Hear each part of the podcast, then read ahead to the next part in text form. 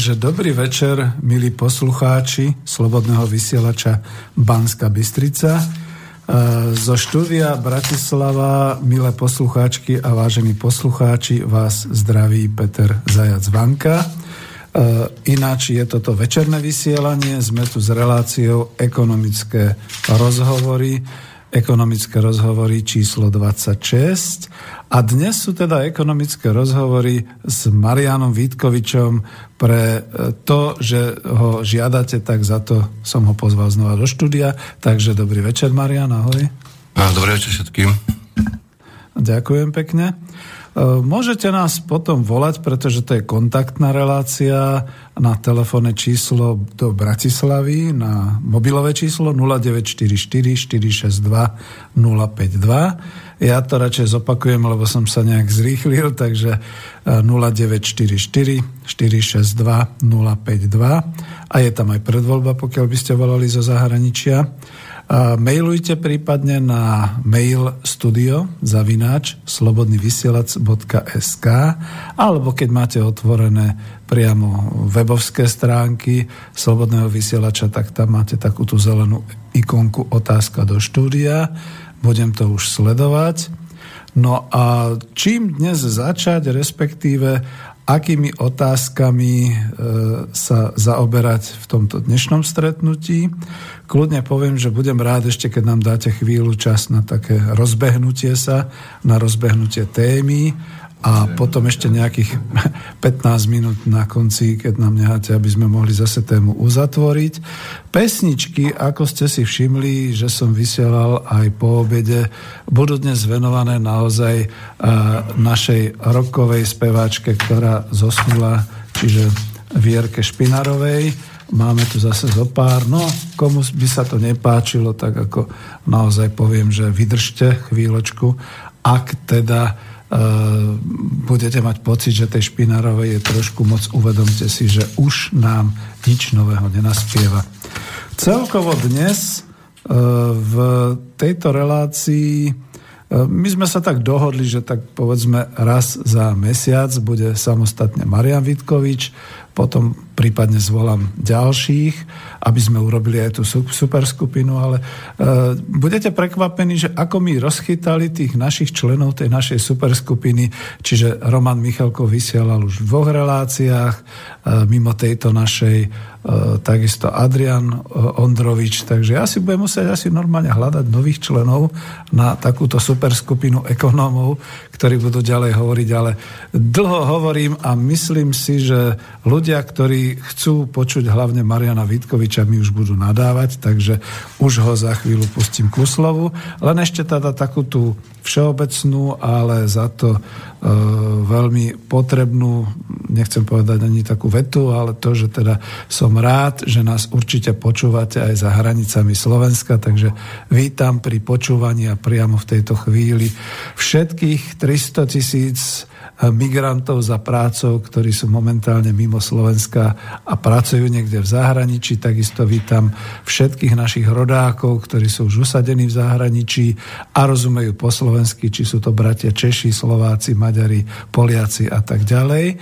No a som strašne rád, že slovenské hovorené slovo sa takto môže dostať do sveta. A neviem, či, čo položiť ako nejakú otázku, ale e, zatiaľ, pretože potom ma už Maria nepustí ku slovu, zatiaľ aspoň zdôvodním, prečo to avízo. Takže e, avízo, ktoré tam máte e, nakreslené, alebo teda je tam fotografia, nafotil som si to sám v centre Bratislavy v januári pod obchodným domom Dunaj. Ja som mal aj takú reláciu, kde som spomínal obchodný dom Dunaj a asi takto to v januári vyzeralo. Čiže to bol vyslovene vykradnutý krám, prázdne regály a ja mám občas pocit, že toto je môj pocit, čo sa týka Slovenska. Nechcem povedať, že a aký je tvoj pocit, Marian, ale už ti dávam slovo. Tak farebnosť a pestrosť obchodnej siete, to, bola, to, to bol ten jeden z argumentov, prečo máme ísť niekam inám po roku 89, ale obchodný, Duna, obchodný dom Dunaj je pekná stavba, škoda, že tak skončila, ale myslím, že tam sú nejaké obchody dole, nejaké knihkupectvo, čo tam to je. A z druhej strany je ten klub KC Dunaj, kde som niekde robil nejaké prednášky ešte pred mm-hmm. pár rokmi. Neviem, ako to majú, v akej správe to majú, od koho, aké sú vlastnícke pomery, či to je mesto alebo niečo iného, ale to je v Bratislave všeobecne dosť divné. Uh, tých verejných priestorov je pomerne málo a ja chcem zorganizovať prednášku o Trumpovej politike, sa to trošku presunie a tiež mám problémy zohnať nejaký adekvátny priestor aj trošku taký by som povedal dôstojný. Uh, potom aj s nejakou to technikou, ktorá sa tam dá použiť lebo bude to nabité nejakými akciami hudobnými a takými tými klasickými mochito party, alebo, alebo sú tam nejaké trhy zase nejakých farmárskych, neviem čoho a tak ďalej. Tak mm, tiež by ma zaujímalo osobne voči magistrátu Bratislavskému a pánovi Nesrovnalovi, ale aj pánovi Vtáčnikovi predtým, že teda ako to je poprenajímané tie staré tržnice a tak ďalej. Mm-hmm. Lebo máme, mám taký pocit, že si to niektorí robia jednoducho freelance ako z tých, z tých aktivít a všeobecne tá komunálna politika Bratislava je katastrofálna, ale mm, k veci snať e, neviem, či, či Slovensko je vykradnutá krajina, Slovensko v jednej z prvých relácií, ja som to bol asi 10 krát možno, som povedal, že nech už je porovnávanie štatistik medzi trhovou ekonomikou, e, na rozprávským účtovníctvom a medzi tým bývalým režimom akékoľvek nedokonalé a fakticky aj nemožné z hľadiska úplne odlišnej funkcie peňazí v tých systémoch, tak je pravda, že Slovensko v roku 35 e, bolo 100 a v roku 89 bolo 819, pokiaľ ide o národný dôchodok.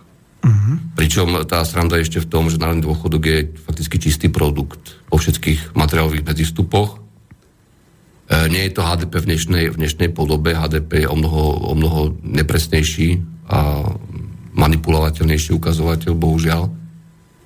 Ale ten, kto nevidí alebo nedokáže pochopiť, že vlastne od e, toho CCA 35. roku, odkedy sa začalo s tou regionálnou industriáciou Slovenska, čiastočne kvôli vojne, potom bol, bol tzv. vojnový štát, a potom nasledovali ďalšie veci, e, že naozaj ten výkon hospodársky, nech akokoľvek meraný, teda aj, aj to, tým neostatkom toho nejakého spotrebiteľského tovaru v tej variete takých obchodných domov e, bol osemnásobný a viac, tak potom je slepý a sprostý úplne. A druhá vec je, že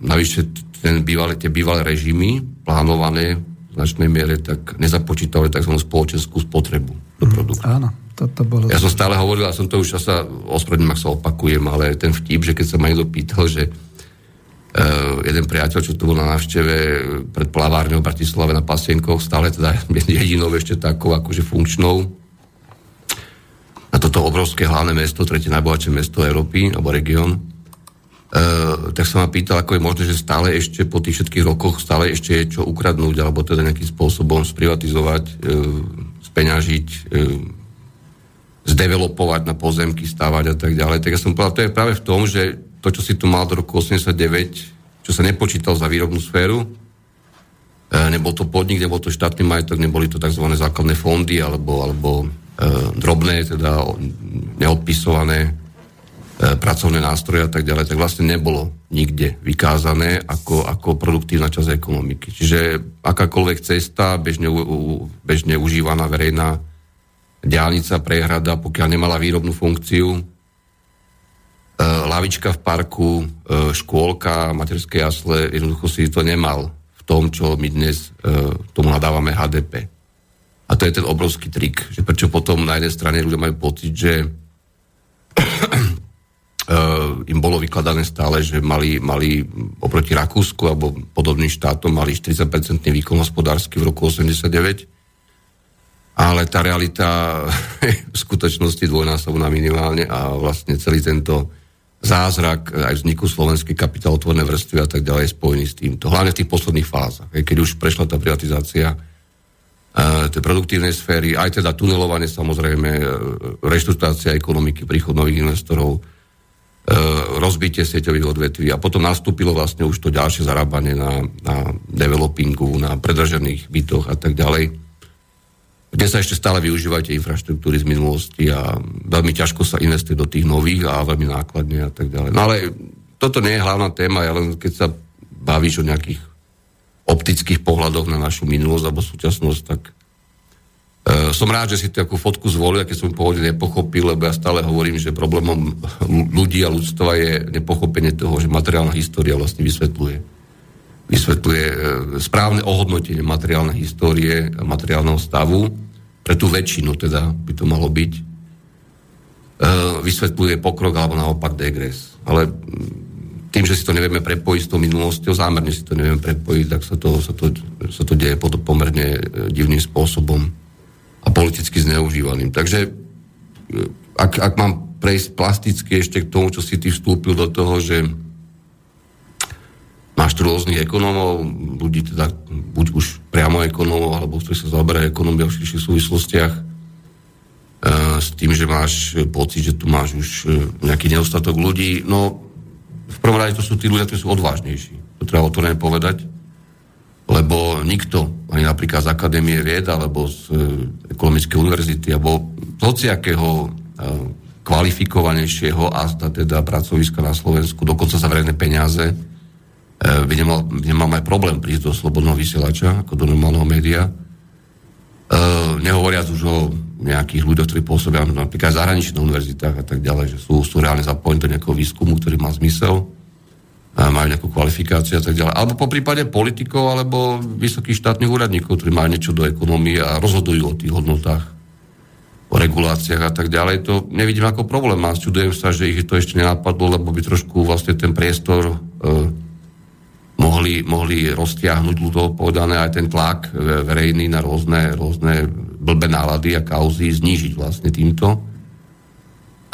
Ja nemám absolútne žiadne ilúzie o kvalifikácii týchto ľudí a som tomu vždy veľmi kritický, ale to čo, si, to, to, to, čo si tu menoval, napríklad kolegu Ondroviča z SAV, si myslím, že to si menoval možno človeka, ktorý pôvodom ani nie je ekonóm, ale, ale je veľmi, veľmi pracovitý a seriózny a povedal by som, že ideovo, ideovo konzistentný v tom, čo roky e, píše alebo hovorí, čo nakoniec robil si aj v tom dizertačnú prácu o finančnej kríze a viem, že s tým má problémy pri obhajobe, pretože niektorí e, oponenti z bankovej sféry a tak ďalej ako nechceli to počúvať. A to je tiež obrazom tej našej diskusie, že skutočne tu niekedy mám pocit e, z verejnej diskusie, z toho, čo sa deje v médiách oficiálnych, že my sme ešte, my, my prekonávame 50. roky vlastne minulého storočia, pokiaľ ide o cenzúru, o udupávanie objektívnych hlasov alebo iných hlasov. No a pochopiteľne táto potemkinová dedina potom nemôže mať dlho trvania. Ani globálne, ani po Slovensku. Naše lokálne verzie ešte špecifické. Teda.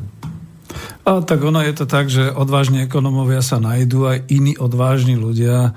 Niekedy je to možno aj s tým, že povedzme, predsa len nie je tá nechcem povedať tak, že možno si nesedíme navzájom, ale hlavne v čom to je, že vidím to v tom, že my sme ešte stále ako slobodný vysielač donedávna stále boli tak nejak okrajovaní a boli sme teda vyslovene hanení tými všelijakými názvami. A ako náhle vyšiel ten zákon, v podstate ľudia sa niekedy až boja, pretože áno, niekedy treba aj expresívne niečo povedať, alebo teda vysvetliť to priamo na rovinu a ono je to dosť ťažké, pretože potom, keď niekto počúva chytiť sa za tie vety alebo za tie slovíčka, to treba trošku aj odvahu, treba si za tým stáť, za to si vážim aj teba a takisto aj chlapcov, ktorí chodia. Ale toto nie je tá hlavná téma, jej, už nám prichádzajú maily, ale dáme pesničku, potom si... Ne, ne, dáme pesničku, ja ešte by som k tomu doplnil, ak dovolíš, prepáč, že si takto beriem je, slovo. Pohode, samozrejme. Uh, Slobodný vysielač je projekt, ktorému som ja pôvodne napríklad neveril. Ale, ale on získal istú, istú popularitu a správnym spôsobom aj diferencovaný prístup k rôznym témam a k rôznym e, verejne sa ozývajúcim e, osobám v tejto krajine v rôznych oblastiach. To teraz nie je o ekonomii, čo je správne. Určite to bude potrebovať ďalšiu etapu v nejakých formách, ktorá možno bude, bude ešte viac zaujímavá a možno aj nových ľudí do toho vysielania, pokiaľ ide o tých hostí a tak ďalej, ale e, situácia sa mení, to sme už minulé rozoberali, mainstream je v podstate mŕtvý z hľadiska prostitúcie, s, e, už dnes napríklad s populizmom tzv. Ja som to spomínal minule, že vidím na amerických finančných médiách, globálnych finančných médiách vlastne e, zbratanie sa s Trumpom napríklad, respektíve rešpektovanie, alebo teda o mnoho submisívnejší prístup Trumpovi. A to nie je sklamanie, alebo čo jednoducho je tu konštatované, že väčší pes, peňažný jednoducho jede. To všetko sú len keci o tom, že kto je za nejakú politiku. A na Slovensku hodnotiť médiá z tohto hľadiska nemá absolútne žiadny zmysel, myslím tie oficiálne médiá. Ja by som mal, ale môžem to formulovať aj pregnantne potom ku koncu, napríklad niekoľko otázok na pána Miku, pokiaľ ide o verejnoprávnosť, o verejnoprávnosť RTVS, lebo o tom mám teda vážne pochybnosti, o tých gengoch, čo vlastne ovládli RTVS, pokiaľ ide o publicistiku a tak ďalej. Ale veci sa, veci sa menia. Zas, zas, zachytil som napríklad, že pán Lendel, ktorý bol niekedy otcom teatry, z peňazí BMG Investu, treba povedať. Takže hláste sa potom, tí, čo ste boli neočkodnení. Mm. E, to je všeobecne známy fakt, to nie je nič nového. E, ktorý robil kampanie na prvé SDK, potom kadekom inému, tak e, myslím, že teraz rebranduje tzv. Rokovú republiku ako rádio na Radio Aktuál. Um, myslím, že tam angažovala pani Jančkarovú z RTVS a teda. Čiže v tom ja vidím určitú prípravu na ďalšie politické procesy. Um, zmeny, či už budú také onaké, riadne, predčasné a tak ďalej. Ďalšie rozťahovanie toho priestoru pre ovplyvňovanie tej verejnej mienky. Takže bude dobre, keď, keď mm, slobodný vysielač tak či tak ostane, ako keby bola by som také, taký posledný nejaký zberný.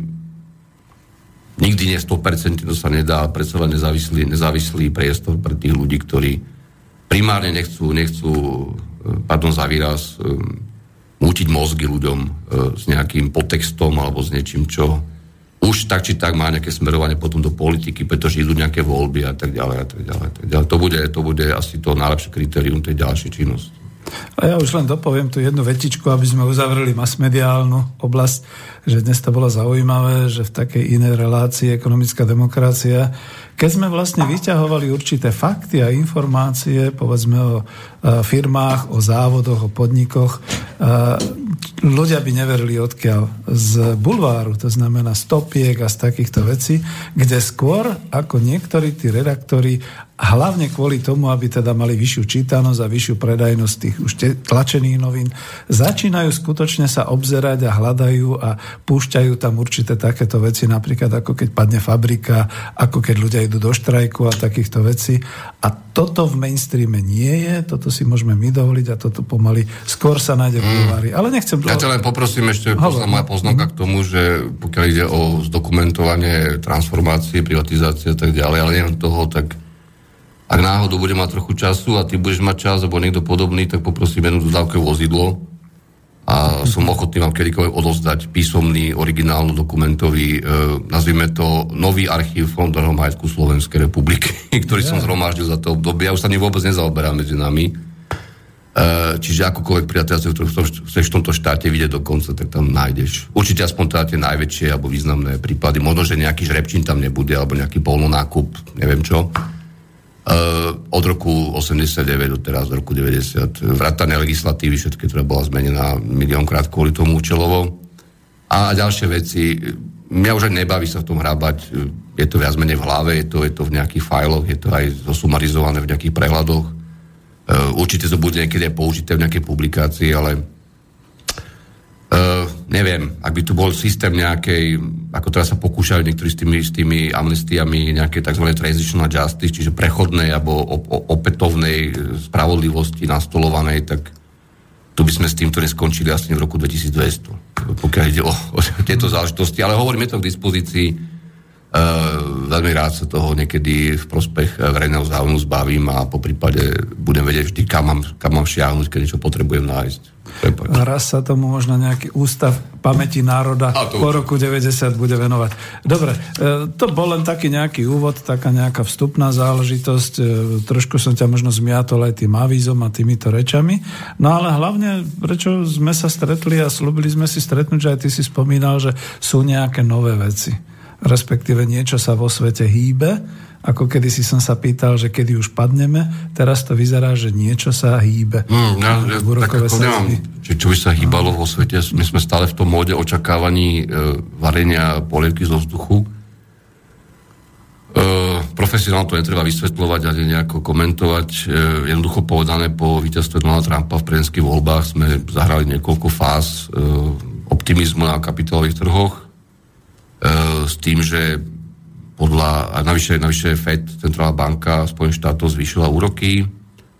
čo samo o sebe nič neznamená, síce veľmi bolo očakávané a teda viac menej o to, či sa očakávajú ďalšie zvýšenia počas roka, koľko tých zvýšení. Tam by som už bol veľmi opatrný, aby teda, myslím, že trhy tiež sú opatrné.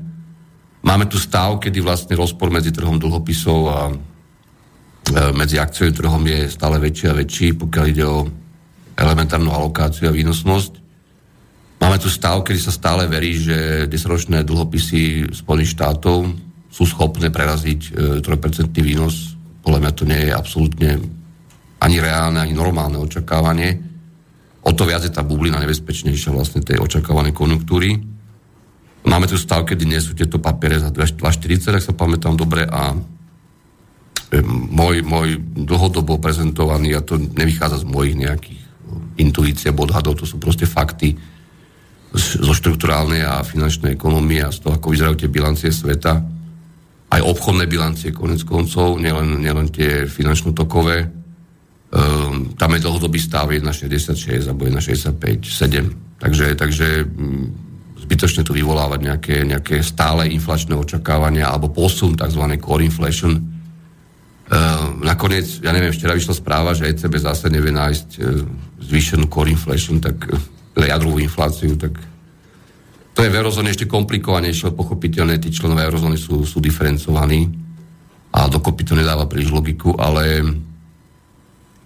ja čakám, ani nie na krach, ja čakám na to, že eufória a previazanie tých trhov vlastne, prekombinovanie tých, tých tvrdo, tvrdodržaných uh, byčích pozícií vlastne sa začne prepadávať, prepadávať potom výraznejšie, takmer exponenciálne podľa sektorov alebo podľa nejakých Eh, aj medziregionálnych posunov, zase nejaké čínske problémy budú a tak ďalej.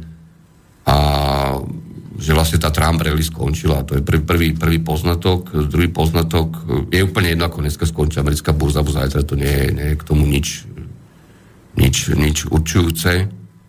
Uh, druhý poznatok je, že Európska únia, Európska centrálna banka to znova požičala 4 miliardy komerčným bankám údajne už poslednej teda tránži voľných peňazí, ktoré dokonca ešte dopláca im, ak poskytujú úvery nad určitú hranicu, priastok úverov. E,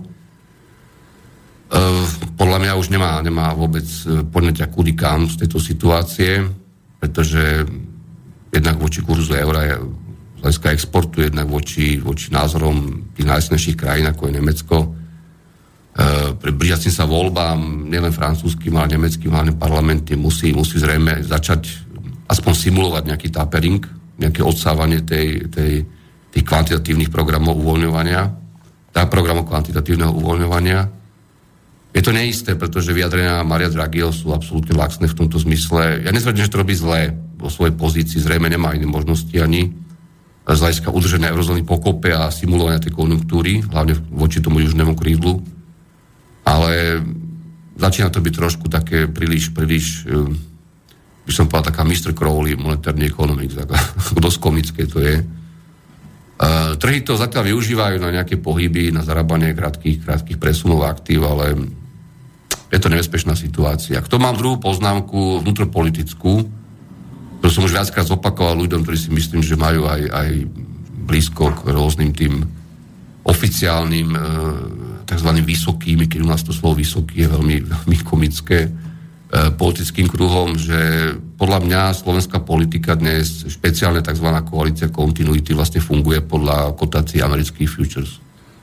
to znamená, že keď sa náhodou zdá, že by sa niečo mohlo spráskať, tak, tak riešku, a keď nie, tak potom sa ukludňa, dajú si zase 2-3 dní voľno a povedia, že budú riešiť tú vec až po, po, po víkende Čiže uh, uh, urobil, urobil by som taký graf, normálne som tu navrhol, že spravím taký graf, že vývoj amerických uh, teda futures, speciálne na, na spotové akcie, lebo to je najlepšie ukazovateľ, zrejme na tie indexy aspoň, a mediálne udalosti na Slovensku politické. Hej, že kedy bolo ohlásené, že teda Bašternak bude vyšetrovaný, aká bola vtedy situácia v očakávaných trhových pohyboch.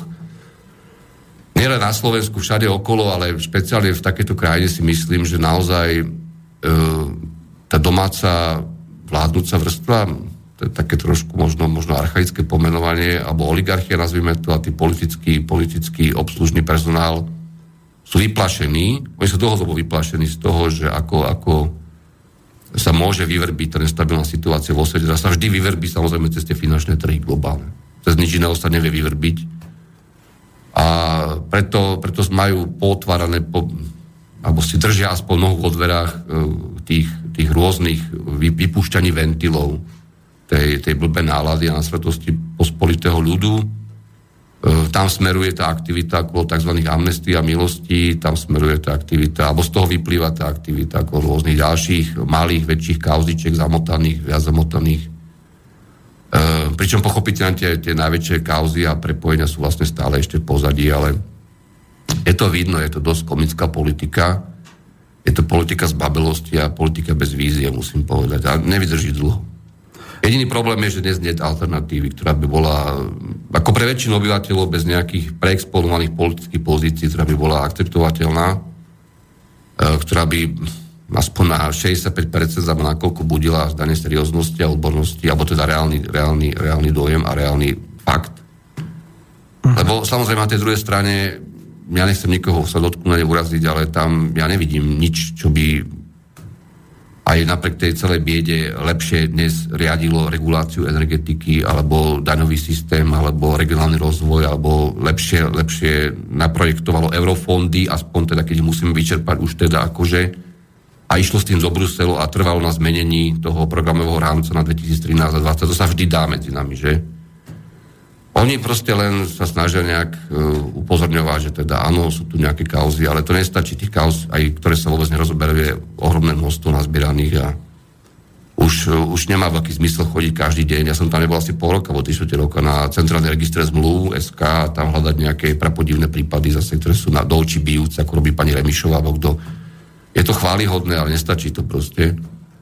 A hlavne, hlavne to obyvateľstvo bez úražky proste je z toho budú podané vybuchané, hej, že čo vlastne teraz má byť, akože, čo sa má posunúť, kam. Sú tu vonkajšie neistoty, sú tu zjavné problémy Európskej únii, e, sú tu globálne, globálne rozkolísenia, ktoré môžu nabrať naozaj dosť tektonickú povahu. Ja som presvedčený, že naberú, ale nebudem to tu projektovať nejako, to je zbytočné. A čo potom? Ako, nielen, že či budeme v tej viac rýchlostnej Európe, v tej, v tej vyššej kategórii rýchlostnej, alebo v tej nižšej, ale kde vôbec budeme? Už aj tá otázka je tu, by som povedal, na, na programe dňa. Tá situácia sa proste posunula. Jednoznačne sa posunula to vnímanie. Ono, ľudia väčšinou to vnímanie neviadrujú verejne, pretože nestoja o to, aby e, zbytočne hovorili do vetra alebo do vzduchoprázdna. Ale myslím, že dosť, dosť pocitujú tú, tú neistotu a napriek všetkým tým proklamovaným číslam o dobrom konjunkturálnom ťahu a o rekordnej nezamestnanosti nízke a podobne, ako nikto nemá, nemá príliš veľké oči. Eh, je to pomerne nebezpečná situácia aj, aj vnútropoliticky. Ale nebudeme dramatizovať. Eh, očakávam naozaj, že v najbližšom, najbližšom mesiaci dvoch maximálne do leta jednoducho aj, aj bezvod na francúzske voľby prezidentské a parlamentné potom sa, s tým, že zase nám prichádza Grécko v júni s tými ďalšími tranžami, ktoré zase nezaplatí a tak ďalej, tak očakávam, že, že začneme sa kolísať viac a viac, ale aj vnútropoliticky. A, a že už koto, kotovanie, kotovanie e, mierne, mierne dávkovaných e, zábav s chytaním kadejakých kmínov pre, pre ľud e, podľa amerických futures asi nebude stačiť. No a to je teraz ako taký predel, dáme si pieseň Špinarovej a potom to môžeme rozoberať alebo ísť ďalej. Takže...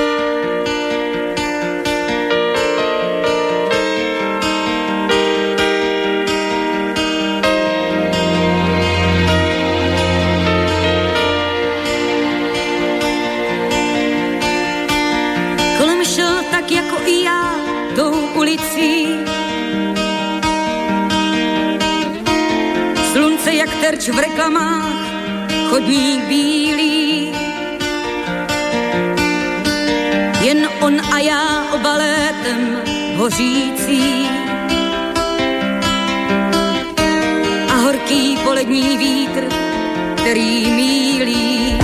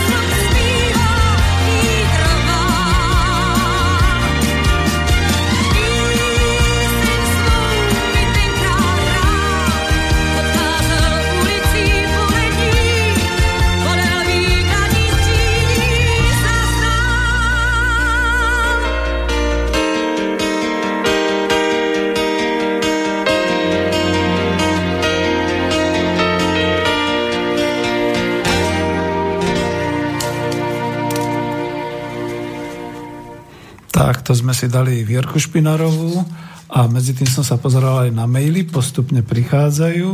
No a keďže už máme po takéto prestávke, Marian, ja som sa ešte predtým chcel opýtať aj na to, že či nevadí, že predsa len povedzme aj Česká republika ohlásila, že už dostala tú jadrovú infláciu, tie 2% a dokonca očakávajú, že aj viac. A hneď to spojím aj s tým, že došiel uh, mail, aj keď to je asi protichodné, čo tu píše Rado, že teda kedy sa má tešiť na helikopter money, že kedy prídu helikopterové peniaze. To sú dve také protichodné asi. Hm? Helikopter money bude, bude posledná fáza zrejme nielen európskej politiky menovej, ale aj inej, pokiaľ uh, ten oligarcho mainstream zistí, že už nie je žiadneho iného lízatka. Ja som sa s tou myšlienkou dosť zaoberal minulý rok, aj sa s ňou zaberali mnohí vo svete, dokonca centrálne bankery šťastí, ale úprimne povedané asi ešte teda e, 5-násobné zvýšenie zásoby peňažné v USA, trojnásobné v eurozóne, štvornásobné, pardon, od roku 2007 stačí ešte vyvolávať dojem tej rolujúcej prosperity budúcej, budúcej, budúcej, neviem, asi o rokov. To je prvý problém, ale helikopter mali budú nakoniec. E, ide o to, akým spôsobom. Či to robíš priamo alebo nepriamo. E,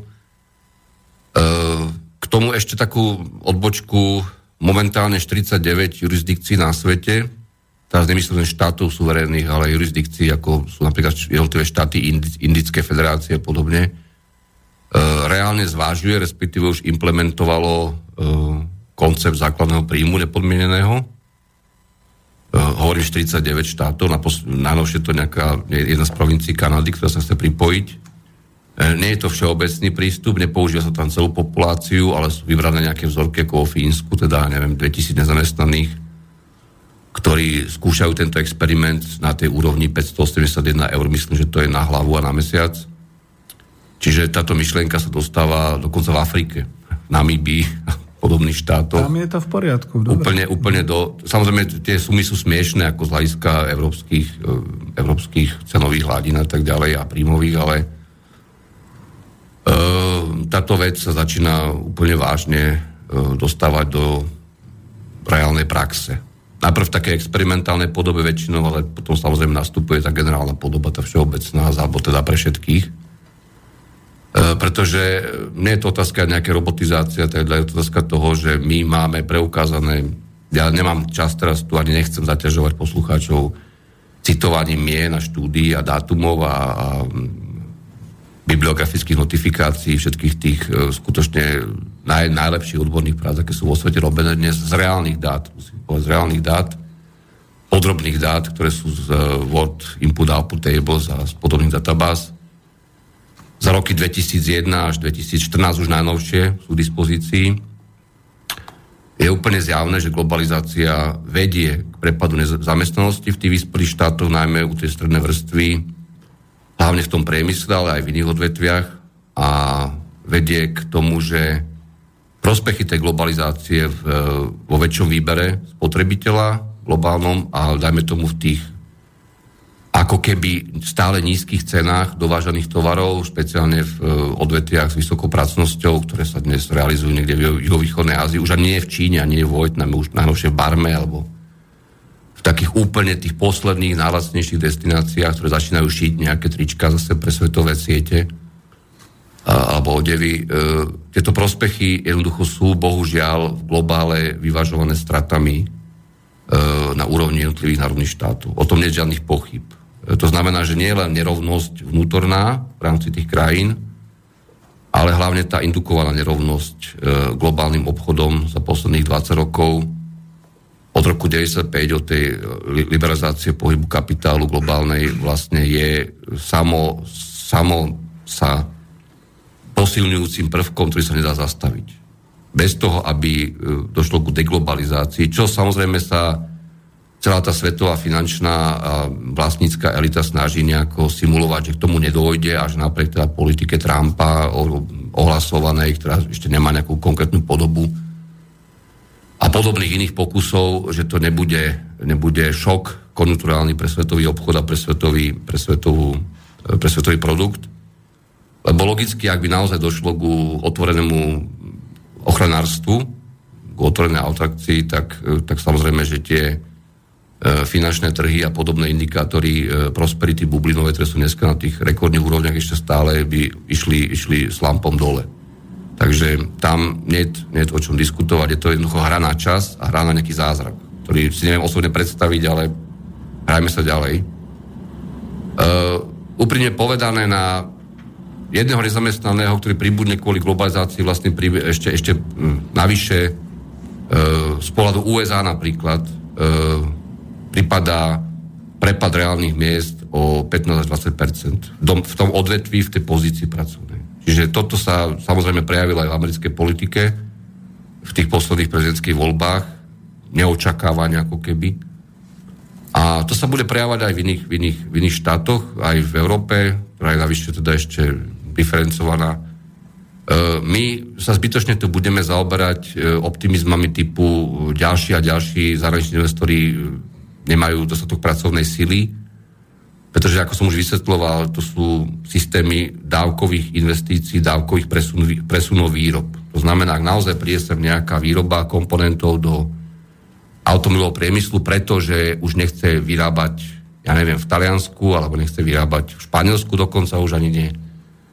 Dostane stimuly, dostane zaplatené mzdy na 2-3 roky dopredu, na 4 roky dopredu, na 5 rokov dostane zaujímavé prázdniny, tak samozrejme, že očakáva teda tých, tých kvalifikovaných zamestnaných to, k tomu pásu alebo aj k nejakej inej výrobe za tých 800-900 eur maximálne, ale tých už nie, pretože aj, aj slovenské, slovenské životné náklady a celková, celková tá veľmi, veľmi udupaná situácia tej, tej streskanej strednej vrstvy vlastne neumožňuje ako pracovať za menej pri určité pracovnej mobilite, pri presune za zamestnaním, pri obstraní bývania a tak ďalej. To sú, to sú zjavné rozpory už. A navyše, ako som vám minule spomínal, e, výrobné, výrobné závody, alebo teda prevádzky na Slovensku, zahraničné domáce, dávali skutočne v posledných dvoch, rokoch väčšiu časť e, z, z prírastku pridanej hodnoty reálnej nám mzdy. Hej? Že tie mzdy reálne dobiehali viac než predtým za celé to obdobie až do roku 2012-2013 e, tú produktivitu trošku, lebo tam ten rozpor bol obrovský. A je naozaj veľká škoda, že sa tom začalo rozprávať až dnes vlastne. Ale tie fabriky nebudú mať ďalej ten priestor. V podstate buď budú musieť na niečom inom ušetriť, alebo teda budú mať veľké problémy v tom konkurenčnom boji, ešte stále globálnom a môže sa ľahko stať, že buď sa ich budú majiteľa zbavovať, alebo e, sa budú snažiť e, neviem, na úkor kvality, ale to sa jednoducho nedá, hej, alebo na úkor iných, iných nákladov e, nejako za, zabezpečiť tú podľa možnosti efektívnu zmenovú prevádzku. Čiže ja tam vidím v budúcnosti veľmi, veľmi napätú situáciu, nielen z hľadiska nedostatku tých ďalších kvalifikovaných pracovných síl, ako by si všetci zamestnávateľ predstavovali, že okamžite budú mať na to pracovné miesto toho človeka, ktorý má nejakú skúsenosť, odpovednosť, e, technické zručnosti a tak ďalej. Ale, ale aj z hľadiska tej, tej makrosituácie, z hľadiska toho, čo sa nazýva vzťah alebo rozpor medzi tzv. tradable a not tradable e, sektor, čiže obchodovateľným, globálne neobchodovateľným. Tam Slovensko bohužiaľ už je na hrane. Aj z hľadiska e, tých parametrov špecializácie, aké má. Tam sa potom začne prejavovať aj ten problém napríklad, e, nechcem povedať monokultúry výroby, ale, ale lebo to je skôr taký africký e, kakaovo-bavlníkový e, termín, ale toho, že napríklad tu máme veľa reálne toho automobilového priemyslu, ono je to fajn na jednej strane, lenže čo, čo by ešte nebolo až také vyrušujúce, keby to boli len tie finalizačné fabriky, že by to bol naozaj len ten Volkswagen, PS a Kia, alebo teda Jaguar, e, tam prišlo o, za tých posledných 15 rokov skutočne veľké množstvo tých ďalších výrobcov, komponentov, dodávateľov, presunuli celé výroby a tiež sa nevedia s tým zdami pohnúť veľmi, alebo nechcú samozrejme, pretože chcú zisky. A e, tam tá ekonomika v prípade globálneho prepadu obchodu a šoku utrpí ešte viac. To je, to je nebezpečenstvo, ktoré tu reálne na Slovensku už je. Pretože sme, sme nabehli na, nejakej, na nejaký príliš udupaný medián, aj z hľadiska sektorového, aj z hľadiska vôbec rozptýlu tých kvalifikácií a zárobkov. A navyše on je, on je sektorovo závislý na sebe. Čiže je to naozaj automobilová výroba alebo niečo, čo dodáva vstupy do toho. Tam sa ukazuje ako obrovská chyba to, že tie vlády po roku 89, nech už boli akékoľvek, oni vôbec nerozmýšľali komplexne, že tá štruktúra ekonomiky musí mať určitú vyváženosť. Nie regionálnu, ale aj odvetvovú. Dokonca aj v rámci priemyslu, že by mali byť zastúpené, neviem, že rovnomerne, ale viac menej e, všetky odvetvia, ktoré dokážu mať aj určitý presah e, potom v tých stupňoch finalizácie, či už sú to domáci výrobcovia alebo zahraniční, to je, to je druhá vec. A samozrejme problém polnospodárstva, problém regionálneho rozvoja je, je úplne do očí bijúci. Tam e, prišlo k tomu, že veľké reči, veľké koncepcie, veľké, veľké nápady nikdy neboli dotiahnuté do konca. Peniaze sa použili na úplne nezmysly, na kaďaké školenia a vyrábanie ďalších ďalších materiálov bezobsažných, ktoré za to svetové ekonomie zaostávajú 50 rokov a to je úplne jedno. A tu je vidno, že toto už nedobehneme že Slovensko sa skutočne stáva takou roztreštenou ekonomikou z hľadiska tých perspektív aj hlavne tých no, no, no, mladších generácií, ktoré by mali nastúpiť teda na rôzne pozície, nielen výrobné. E, všeobecne sa očakáva, to je absolútne holý fakt, e, že dochádza, dochádzalo, bude dochádzať vo finančníctve, v, vo výrobe toho najvyššieho segmentu spotrebiteľských e, tovarov, luxusného teda spotrebiteľského tovaru, v službách spojených s realizáciou týchto produktov e, vo svete, finančných či iných, e, marketingových a tak ďalej, bude dochádzať k, tam práve k najväčšiemu úbytku pracovných síl. Nie robotizáciou, ale tým nákladovým tlakom, ktorý bude, mm. bude zrejme stále väčší a väčší na marže. No a pokiaľ o robotizáciu, dramaticky, nedramaticky, práve dnes Bloomberg myslím, že konečne dal štúdiu Restrepa a Čemoglu o vplyve robotov na americkú ekonomiku za 20 rokov. Tá štúdia tam vysí na Čemoglovej stránke asi už 3 týždne, ale je tam taká nejaká polka, tuším, usilovná na Bloombergu, teda tu vždy zbierate výskumy trošku a najnovšie a tam oni konštatujú, že jeden ďalší robot na tisíc e, zamestnancov Spojených štátoch vlastne pripraví tú ekonomiku o až 1,5% zamestnanosti a približne o spôsobí približne 1,5% až 2,5% prepad reálnych miest. Ale to je veľmi, veľmi samozrejme agregátny pohľad. E, ja v tom nevidím nič dramatického, pretože tá výroba, spotreba, distribúcia sa musí diať pre reálnych ľudí. Ako ja neviem si predstaviť, som už tu tiež hovoril, opakujeme sa, ja si neviem predstaviť, ako budú roboty konzumovať, ako to, čo si vyrobia sami. A napokon je to aj užitočné ten technický pokrok, len bohužiaľ, a to je to, je to čo ma napadlo aj nedávno, že my vidíme jednu vec, ktorú nevieme pochopiť, e, ešte doceniť. E, koncentrácia najväčších svetových korporácií vlastne v každom odvetvi je tak obrovská už dnes, že jednak zamedzuje vstup konkurencie do odvetví, jednak e, znižuje možnosti ďalších a ďalších nejakých tých market niches, čiže hľadania nejakých medzier na trhu ešte, kde by si sa strčil s nejakou aplikáciou alebo s nejakou aj tovarovou výrobou.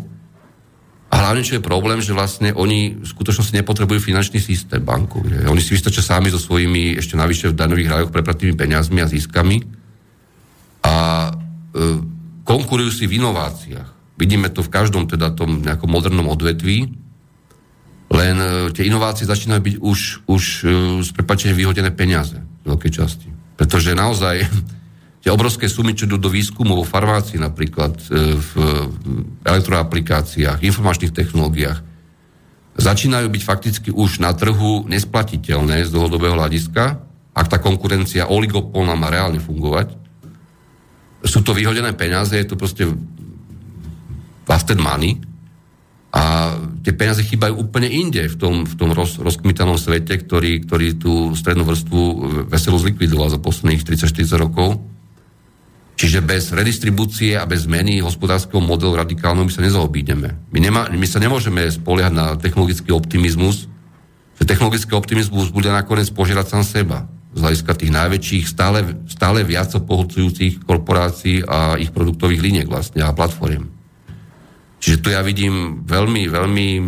A to, a to, to náberie pomerne rýchly spát, lebo tie procesy sú dosť e, časovo a historicky zrýchlené oproti minulosti, oproti priemyselnej revolúcii, oproti singularite jednoducho. E, toto môže vyvolávať ešte ďalšie a ďalšie vytreštené oči politikov a to nezachráňa nejaké, nejaké múry ani nejaké verejné investície do stavebníctva, ale aj, aj, aj to bude niečo, niečo pozitívneho, prechodne zazda, aspoň na čas a zišlo by sa to aj v Európe, bohužiaľ sa to nerobí, pokiaľ ide o tie verejné obnovovacie infraštruktúry a investície.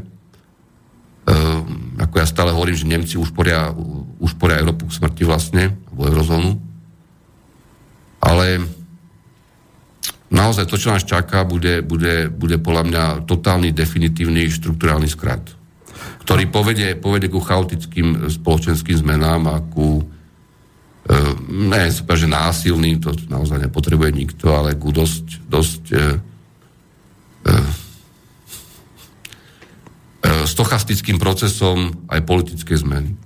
No a tu som chcel do toho vstúpiť práve, keď si hovoril aj o tých e, oligopoloch a o tej situácii vstupu na konkurenčný trh. Oni ne, nevytvárajú si oni totiž to trošku také, ako keby ani nie, že bariéry alebo múry tými inováciami a tým pokrokom e, dokonca momentálne ani neuplatniteľným v reálnom trhu alebo podobne. Nevytvárajú si, oni niečo také, že na dobrých možno 50, možno 100 rokov sa inováciami zabezpečujú, aby ich už nikto nedokázal dobehnúť. E, samozrejme, ale hlavne tam je obrovská duplicita nákladov a, a vôbec investícií. Uvedom si, že keď dneska Deutsche, Deutsche Post AG Deutsche Post AG je moderná firma, dneska už nemecká pošta, to nie je len klasika mm. ako mhm. doručovania vyvíja vlastné elektroauto. No, Ako, teda nie priamo, ale v spolupráci s nejakou automobilkou a s nejakými inžiniermi.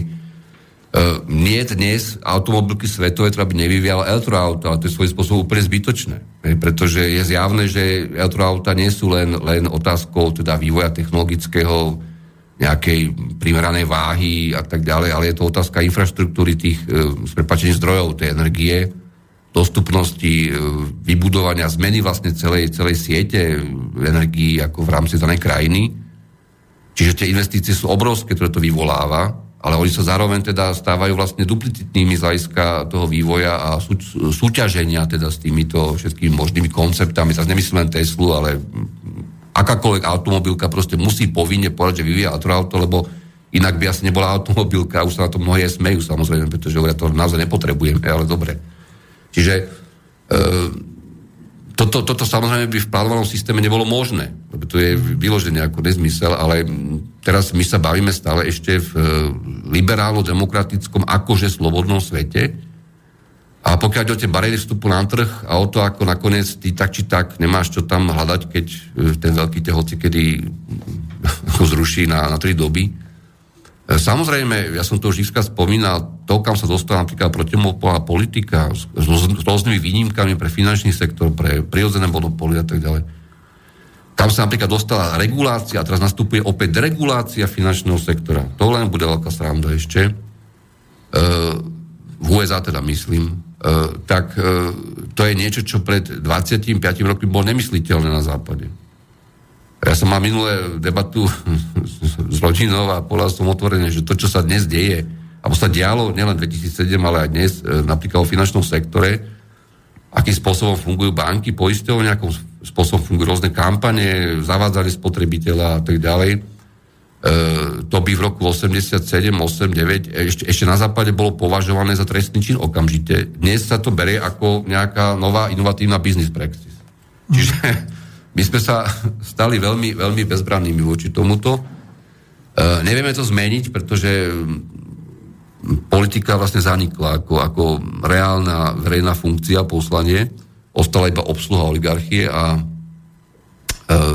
tieto veci skutočne len smerujú potom k tým e, bublinám a možnostiam šokov, kríz a, a recesí, ktoré, ktoré sa budú opakovať bez diskusie. Ja som to už viacka spomínal, nebudem to stále tu vysvetľovať, dokazovať nejakým prepočtami, je to tu všetko na stole mimochodom. Ak by si mal nejaký prenos, tak môžeme to hodiť. Uh, my sme od roku 2007 prešli nejakým 10-12% slampom toho globálneho HDP, z toho sme sa začali trošku škrabať. Ale my dáme ešte raz taký jeden slamp. To je bez akékoľvek diskusie. To čo, to, čo je nastavené z minulosti, čo je nesplatiteľné, a zároveň teda podporovaný tými ultralacnými peniazmi pre, pre bohatých alebo pre tých, ktorí vlastne ich nepotrebujú, a len, len živia ďalej tie bubliny, to sa ešte raz zrúbe minimálne v tom istom rozsahu, ale tentokrát definitívne aj do reálnej ekonomiky, treba povedať. Nielen, nielen do toho finančného obrazu a zachraňovania bank a podobne týchto vecí. Nemali by sme my ekonomovia už dnes kričať, že toto je nezdravé, toto je nie že rakovina, ale toto je jednoducho to, čo nás zahubí, že v podstate my likvidujeme slobodný trh, vôbec likvidujeme trhovú ekonomiku ako takú. No, tri poznámky. Poprvé, nemáš kde kričať, po druhé, veľké, veľké množstvo aj dobrých mainstreamových ekonomov, skutočne tých najlepších e, štruktúrálnych ekonomov, už aj prestalo vôbec niečo rozprávať a písať. Aké píšu teda stále niečo, lebo si povedal, to nemá zmysel, ako to nikto nepočúva, nečíta. Aké to je veľmi zložité, ale ani tie posolstvá z toho nečítajú. E, proste tá politika si mele svoje viac menej. Alebo teda tá, tie záujmy za politikou zabáva vlastne tie populácie tými každodennými hejtami a nezmyslami a to je, to je gro, gro toho opera, o, modusu operandi. Tam iný nie je momentálne, nebude. Až kým teda zase niekto neskrikne, však celé to je holé a teraz čo ďalej. Uh-huh. Uh, ja som, ja, to, ja poviem na jednom príklade, ktorý možno zase si slovenská ekonomia nevšimne ani od 200 rokov, ale to je úplne jedno. Uh, teraz najnovšie vyšla, vyšla krásna práca od, od uh, francúzských ekonomov, Musím trošku tu pohrábať, ak dovolíš, ale snad sa mi to podarí nájsť. Ak nie, tak uh, chvíľu potrvá. Hľadaj si, ja uh, áno, mám to tu, mám tu, Máš? Mám Dobre, tak ťa. Oni, oni majú výborný, výborný inštitút CEPI v Paríži, kde skutočne aj tí, ktorí sú v USA zapojení do rôznych výskumov, fungujú.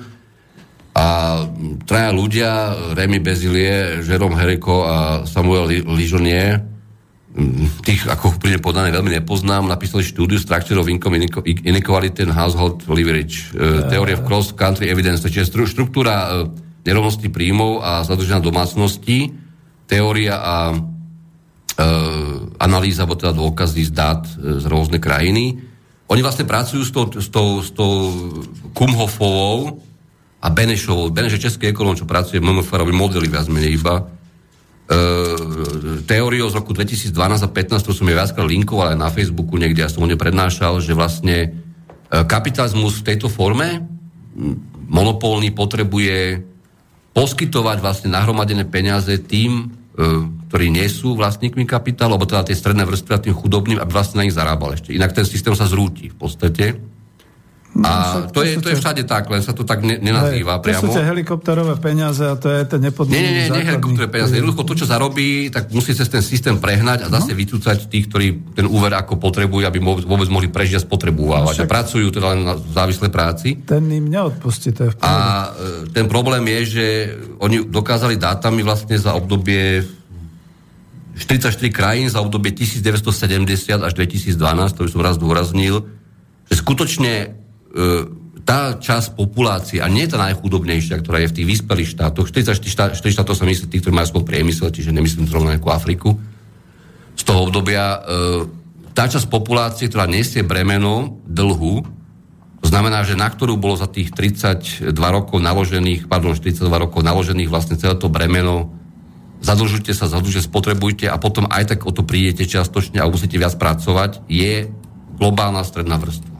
Mm-hmm. Čiže nie ani tie najchudobnejšie. Stredná vrstva vlastne nesie, e, nielen kvôli nastaveniu daňovo odvodového systému a tak ďalej, to je tiež podporný argument, ale tu ide čisto o úver a o distribúciu a o nerovnosť z hľadiska príjmu, ktorá samozrejme je extrémne dnes už eskalovaná e, s tým 0,01% hore a zbytok sa tam moce niekde a súťaží akože v optimizme nejakého budúceho, neviem čoho, uh, trickle down a toto, toto je s reálnymi číslami tu ukázané. A teraz príde s tým niekam na MMF alebo do Davosu a dáš im to do ruky a oni povedia, no that's bad. Ale ako that's set.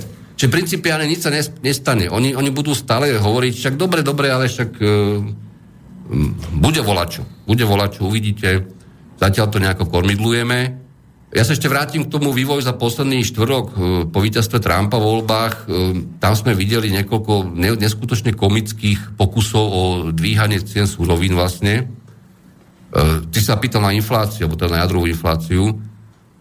Napríklad čínske špekulácie na železnú rudu a tak ďalej. Tam vznikli dva efekty vlastne. Jednak chceli zarobiť samozrejme, lebo tie ceny boli extrémne nízke už a byli marže výrobcov vlastne dole pri tom stále ešte vlastne nezvyšujúcom sa dopite globálnom a pri tej súťaži. A druhá vec je, že oni sa vlastne predzásobovali, dá sa povedať, e, postupne do toho, do toho exponentu, tak e, na, na, nazvime to, e, surovinami v, na, v tom duchu, že teraz treba čo najviac vyrobiť a čo najviac vyviesť ešte, ak sa dá, pretože potom Trump naozaj možno, že urobí nejaké, teda akože fest slá a bude problém.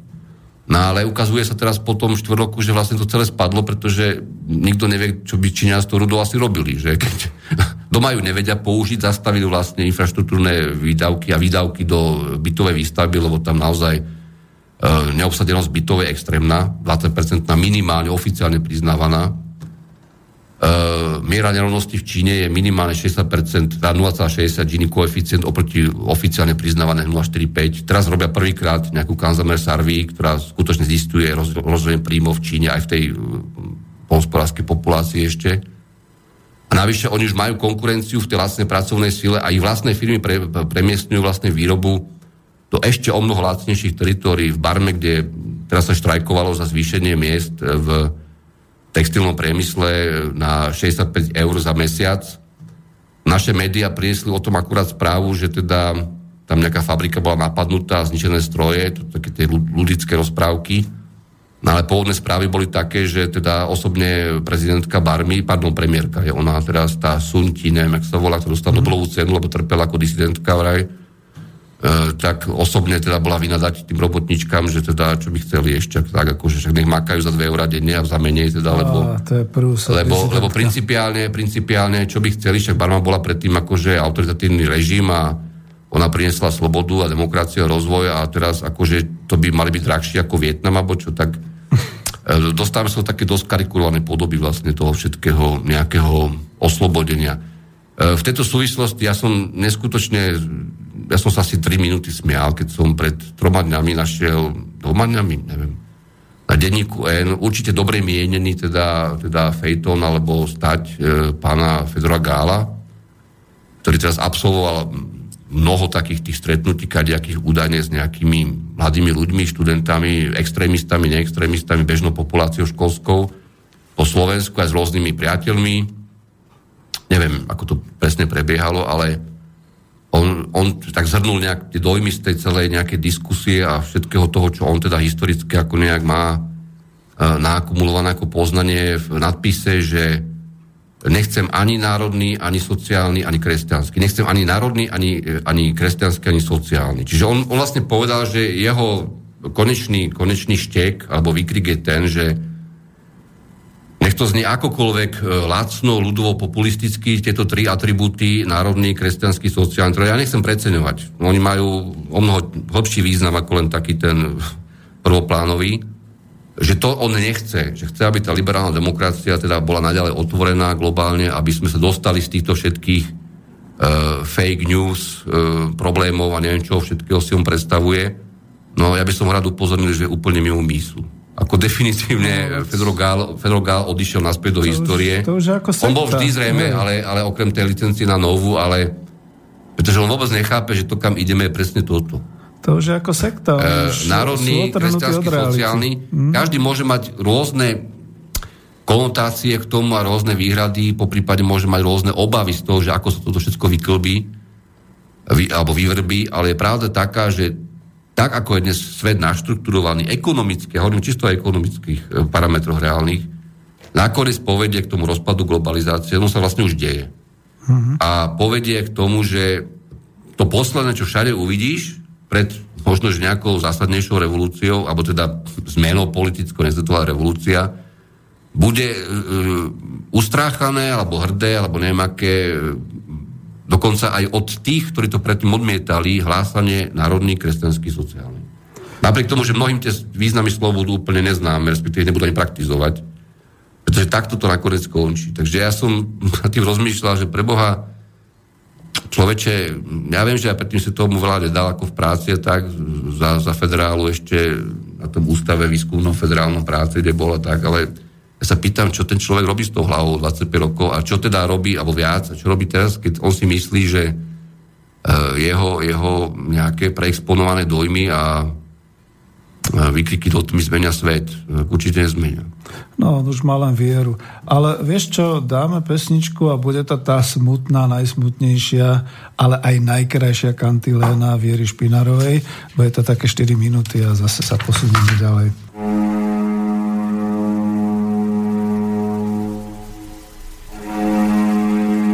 Ten se v rúži skryl a z rúže vúni bral si dlouho žil a kráse přísahal. Mám už tváři sní, to léta můžou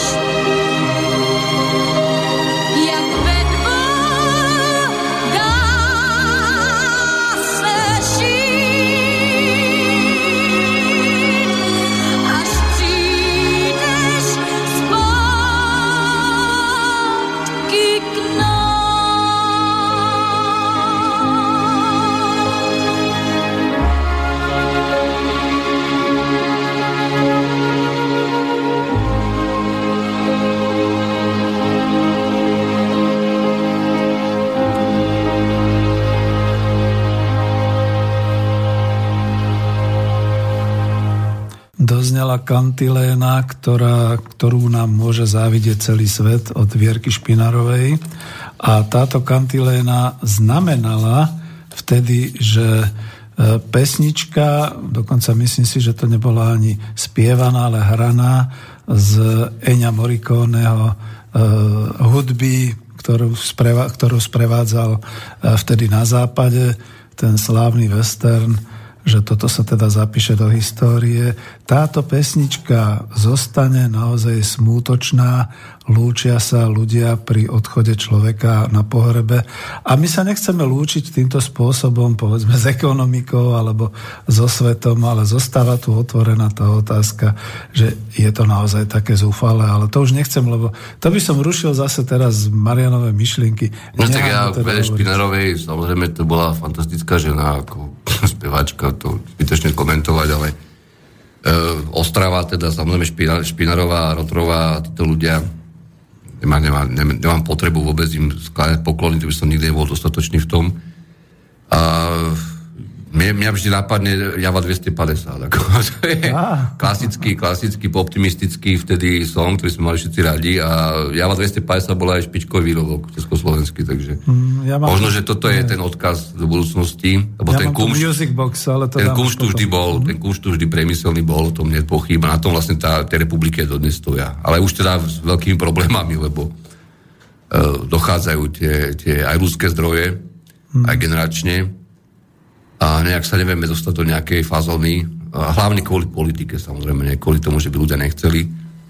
Uh, ja len vtedy bol svet jednoduchý, ako Ennio Morricone, vtedy na západe piv pav uh, a svoj širák odhazujem dál, všetko sa to jednoducho vyriešilo veľmi rýchlo, aj nejaký kmíni, no bohužiaľ teraz uh, je to všetko o mnoho komplikovanejšie. Ja len k tomu, že kam sa dostaneme, pozri sa, E, ja som povestný otravovaním tým, že teda niečo vyšlo včera v Amerike, ale traja činenia, ja ich, ja ich, ja ich prečítam, štyria, pardon, aj keď tá páni prepáčte, tak vlastne čítam správne, lebo naozaj neviem po čínsky. Jiwang, Shangi, Wei, Xinding Yu a Kung Fu Zhu. Pôsobia v Amerike, na George Mason, Columbia, na, potom na dvoch čínskych univerzitách v Pekingu. Tí poslední. E, majú prácu, ktorá zase nerobí nič iného, len tievové inverzné matice, input-output, e, charakterizácia globálnej hodnotovej siete, produk- e, držka produkcie a upstreamness. Nebudem to tu odborne veľmi nejako rozmachávať. E, dáta za 2000, uh, teraz neviem, 2001 až 2014, čiže úplne najnovšie globálne dáta podrobné obchode o, o všetkom, 56 sektorov až 34 krajín na vyspelejších, 2014, tak? E, toto dám na web, to si nájde každý na NBR, je to, je to štúdia s číslom 23261, teraz vyšla pred týždňom. Oni to robili mimochodom pred troma rokmi, ja som s tým bol dokonca s tou ich prvou verziou vtedy u Rostasa. Mm. na, na, na malej scéne, na Dostojevského rade. Čo je už naozaj absurdná situácia v tejto krajine a vôbec vo svete, keď e, človek chodí s tým, e, čo je najmudrejšie vo svetovej ekonomii k e, Rostasovi. Nič zlom, ako tak Rostas nie je ekonom, ani ten jeho ensemble a všeobecne sú tu považovaní za bláznov, teda časťou populácie, píšucov blogy a teraz e, tam dávaš to, čo vtedy už bolo jasné. 2013, ich prvé verzie a táto verzia ešte s novšími dátami a ešte presnejšia o mnoho jednoducho povedané, tri veci z toho vyplývajú. E, bez veľkých, veľkých teoretizovaní. Poprvé, nebude žiadny vnútorný e, obrovský efekt pre americkú ekonomiku, pretože dĺžka produkcie vo všetkých odvetviach približne, ktoré sú obchodované, ktoré majú kompetitívnu nejaký tlak globálny, je fakticky rovnaká pri domácej produkcii a pri zahraničnej v USA, ako je aj v Nemecku. Hej? Jediná zmena globálneho sveta obchodu je Čína. Mm. Čína a potom postupne dobiehajúce, alebo Čínou, Čínou zapojené teda štáty, ktoré majú ešte nižšiu mzdovú úroveň. Tá Čína teda urobila naozaj ten prievan e, v, tom, v tom svetovom e, systéme, hlavne s dopadom na tie, na tie stredné vrstvy v tých vyspelých štátoch, e, ktoré, ktoré doplatili na to najviac.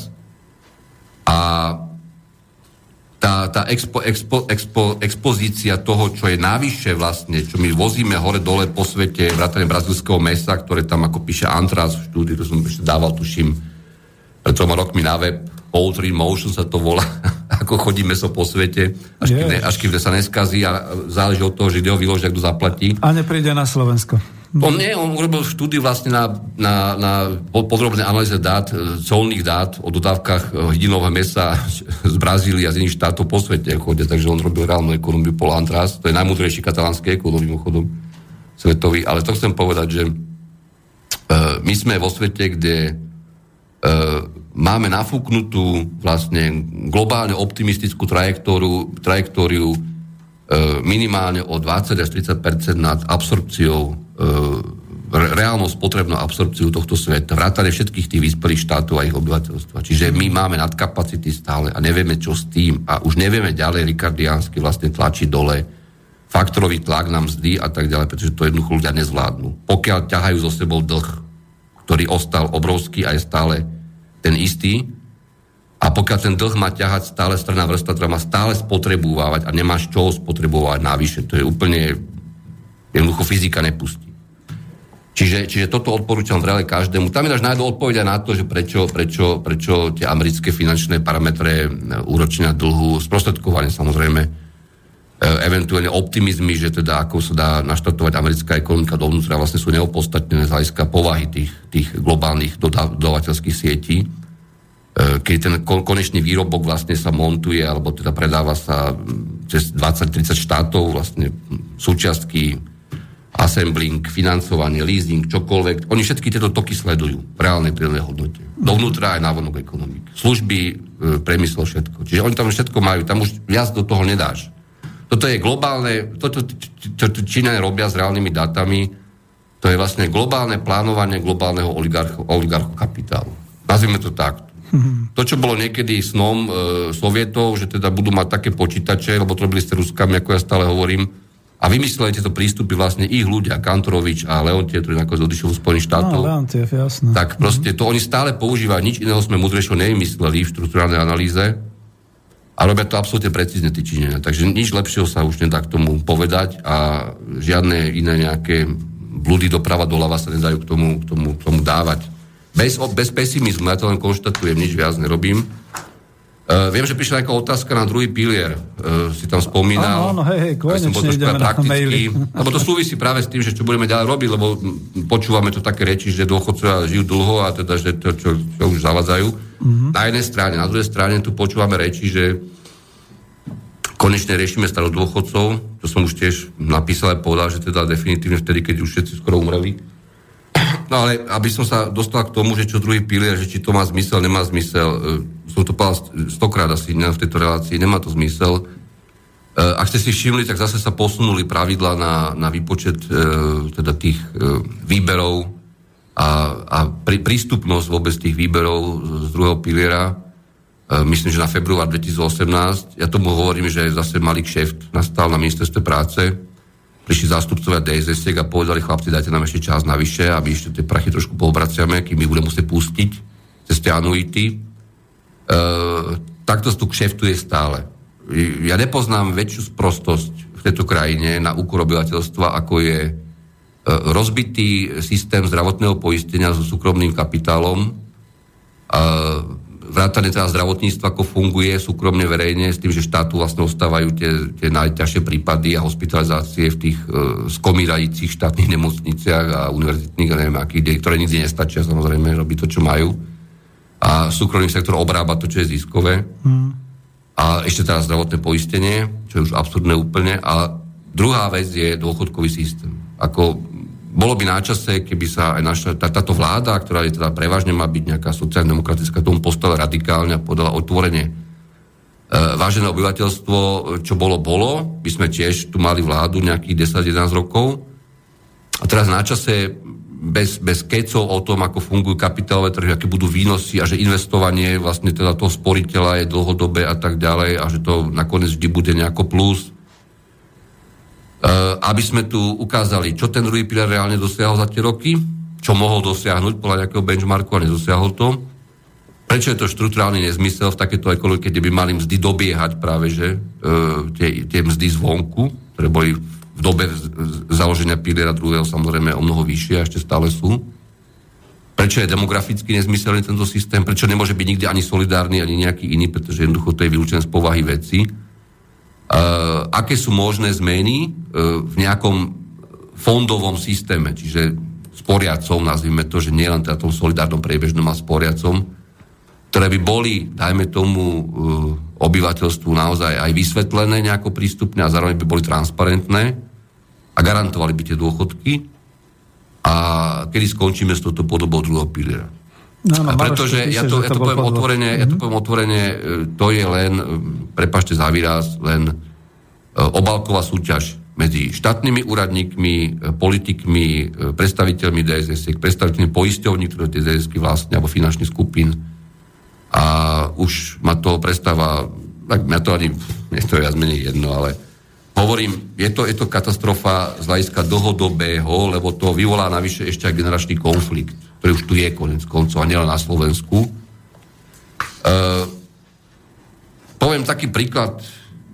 Náhodou som teraz narazil na, na predaj spoločnosti Triangel Quattro VUB v roku 2014, konkrétne myslím, že 18. decembra 2000, pardon, 2004 E, zo skupiny e, rodiny Kiskovcov pre VUB, za ktorú bol zaplatených 1,7 miliardy korún. A je. A nejde o to, tak to si nájde každý, to nie je nič, proste to... A pozerám, ako to, ten triangel bol ocenený, hej, že aktíva už tu na hodnota 2,991 miliardy, e, záväzky 2,708 a potom na konci tam bola navýšená kúpna cena o 570 miliónov goodwillu, a o, o to, že vlastne prevzali ten kmeň tých, tých ľudí, čo si požičali v tých splátkových systémoch. Čiže presne ako systém, keď, keď si Penta vyuštovala 400 miliónov navyše z, z tzv. ocenenia kmeňa poistencov, čo už mi pripadá naozaj ovčiareň. A tak som sa strašne rehotal, lebo hovorím, tak dobre, tak skúsme uvažovať takto, že ako, ako, ako by slovenský štát, keby s prepačením neživil, nemal žiadne DSS-ky v systéme a podobne, ako by tento slovenský štát mohol e, všetkým dôchodcom, e, ktorí si sporia tam, e, cez jeden, jeden štátny fond, ktorý by spravovala nejaká babka, čo by štrikovala niekde na Lavrinskej dole v bývalej štátnej pošte, SIPO, zvýšiť tento rok výnosy o 25% z druhého piliera, generálne, keby prevzal tento kmeň. Tak môj prvý návrh. Do 20.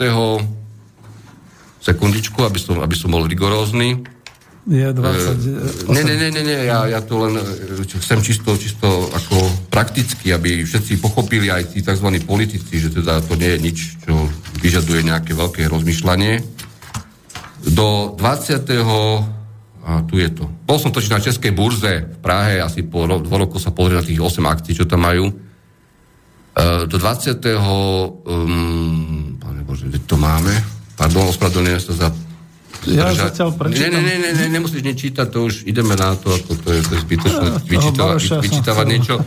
Do 24.4.2014 to je valná hromada, ex-date je 12.4., čiže vlastne e, do 12.4. treba, to už máme len pár dní, e, nakúpiť na českej burze e, akcie spoločnosti Moneta, Moneta, pardon, to je spoločnosť, ktorú založil Tomas Spurny, to je bývalý šéf predstavenstva VUB v dobe, keď kúpola Kiskov Triangel. Čiže on tú transakciu akože s veľkou radosťou aj s tým kmeňom e, spotrebiteľov z Triangla prevzal a preplatil a založil si firmu spolu s Křetinským a Kellnerom, myslím, že to bolo aj s, s ich peniazmi, a keď sa asi nepriznajú, ktorá sa volá Moneta. To je poskytovanie nebankových požičiek, ktoré je kotované na Českej burze tá firma a slúbuje pri dnešnej cene akcií 83,60 skutočne serióznu dividendu 9,80 CZK na akciu, Čiže to je nejaký výnos, ja neviem, teraz 12%, a keď zoberiem daň 15%, tak ešte stále to bude bomba.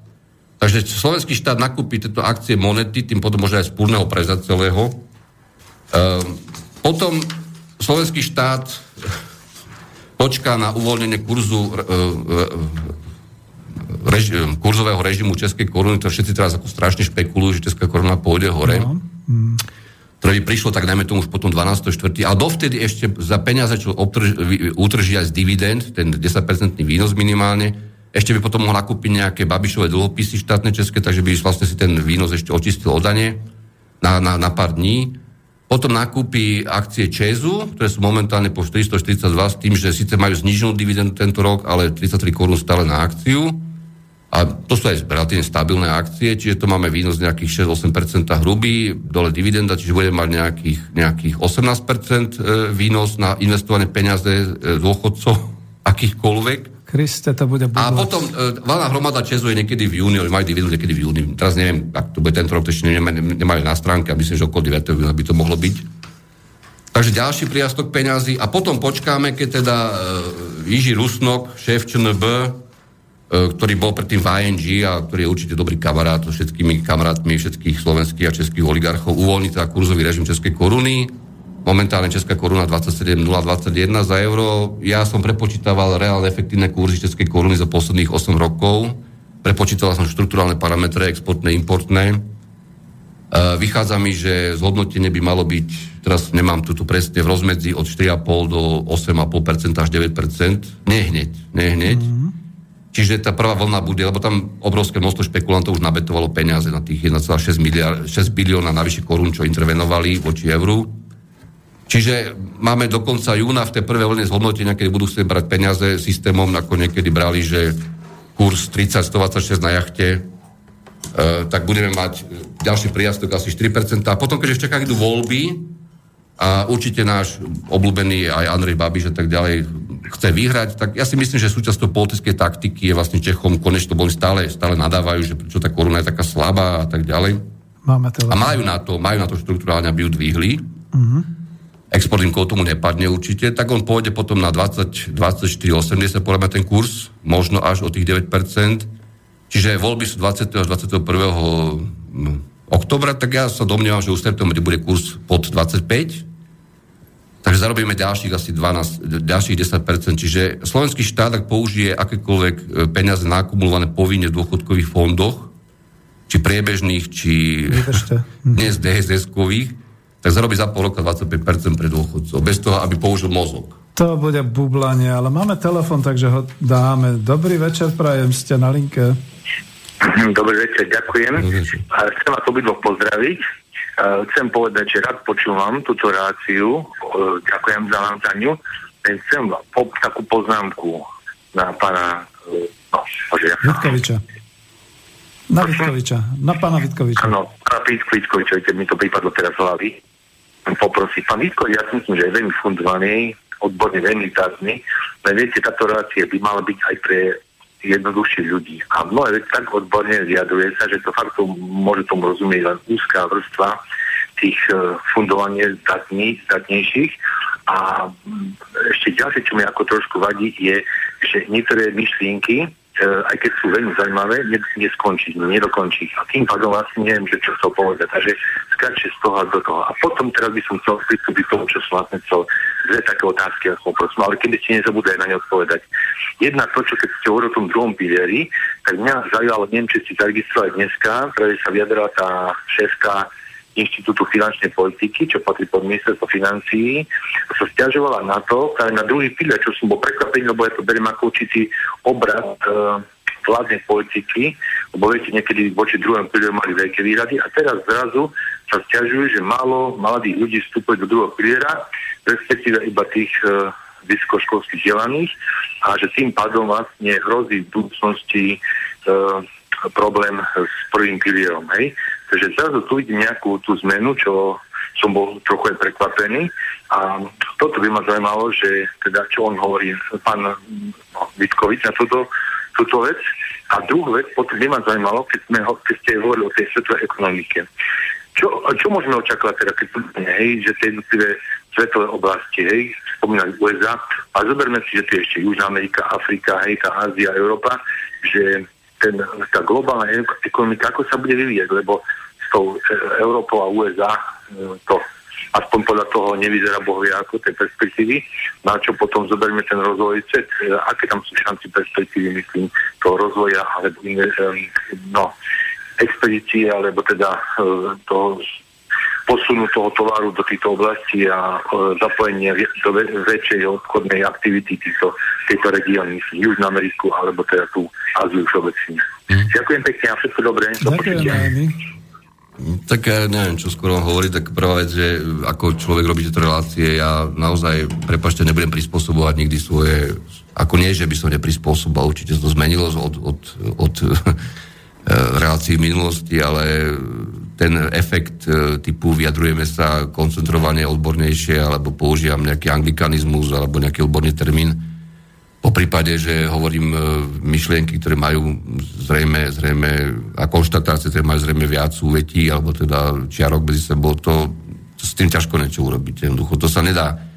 Ako hovorí aj Einstein, všetko na svete je veľmi jednoduché, ale nie, nie je jednoduchšie. To je, to je ten problém. Ale sa ospravedlňujem, ak to nie je niekedy zjavné, snažím sa robiť aj veci, samozrejme, ktoré sú, myslím, že jasné každému. A tento pre, posledný príklad s tým, že ako môže hociaká vláda na svete a Slovenska zobrať prachy a miesto DSS ich použiť lepšie, alebo miesto niekoho, kto tvrdí, že ich dobre zhodnocuje na obyčajných, e, totálne smiešných, e, smiešných operáciách e, v najbližšom pol roku e, pri, pri investovaní alebo betoch, ktoré sú na 90% jasné, dokonca niektoré sú úplne isté, tak to je len taký príklad, že ako vlastne nič e, tu nikto vo verejnom záujme nerobí. No, vidíš, Týka druhého piliera, a že sa pani Šrámková, to je šéfka IFP teraz po pánovi Filkovi a predtým teda po pánovi Krajčirovi, ktorý tam no, chudák teda musel, musel uvoľniť miesto.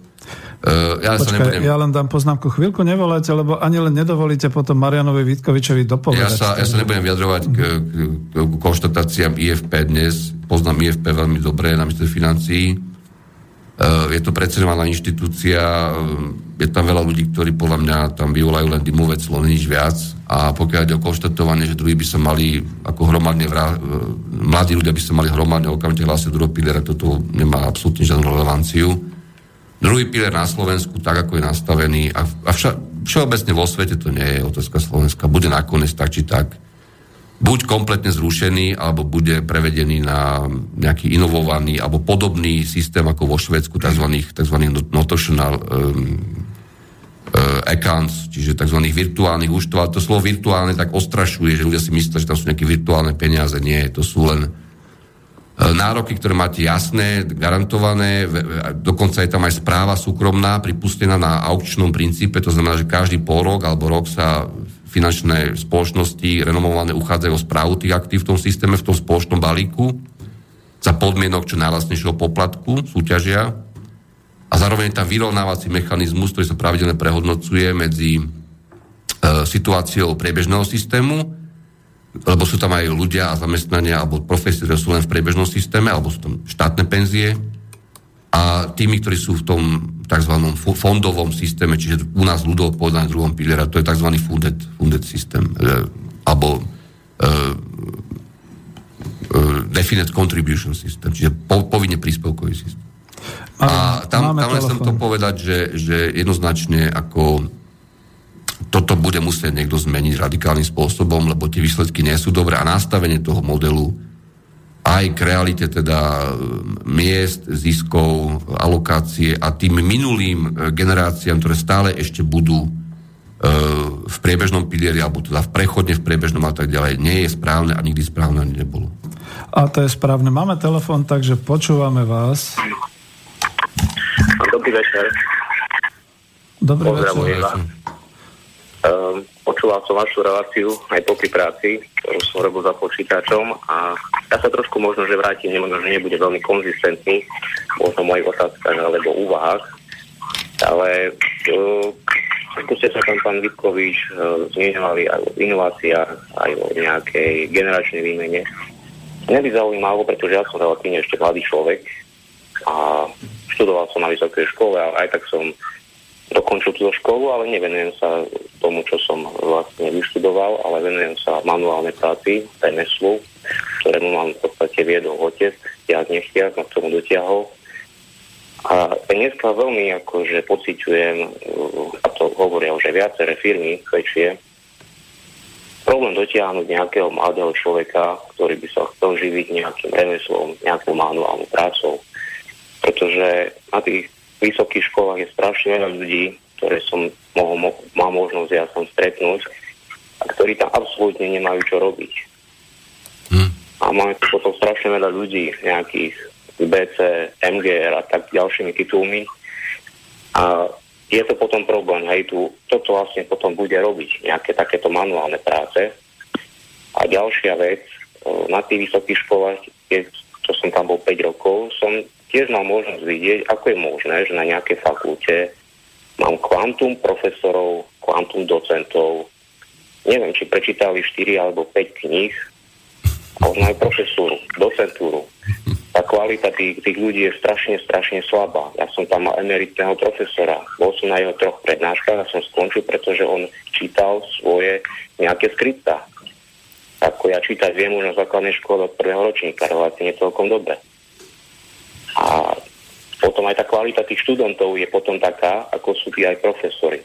No, už nám posúvate ďalej trošku tú diskusiu, ale dobre, skúste ešte. No. Ešte jeden príklad, keď môžem poprosiť. Bol som minulý rok na jednom rolníckom družstve nedaleko a keď som sa tam trošku tak rozhliadol, tak tam, tam v podstate celé rolnícke družstvo, tam sú chlapi, ktorí majú minimálne 55 a viac rokov.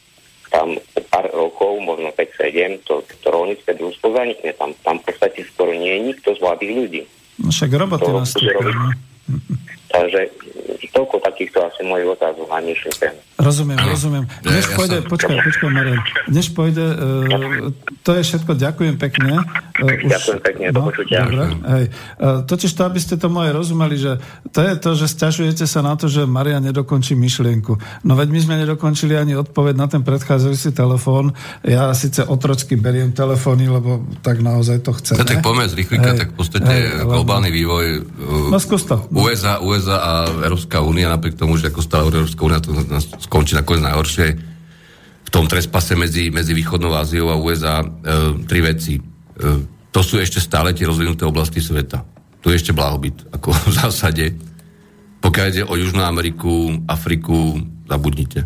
To je úplne zabité a Južná Amerika skončí absolútnom rozvrate, dá sa povedať, po tých e, posledných nejakých nádejach brazilských, argentínskych, kolumbijských, tam ešte to možno chvíľu vydrží. E,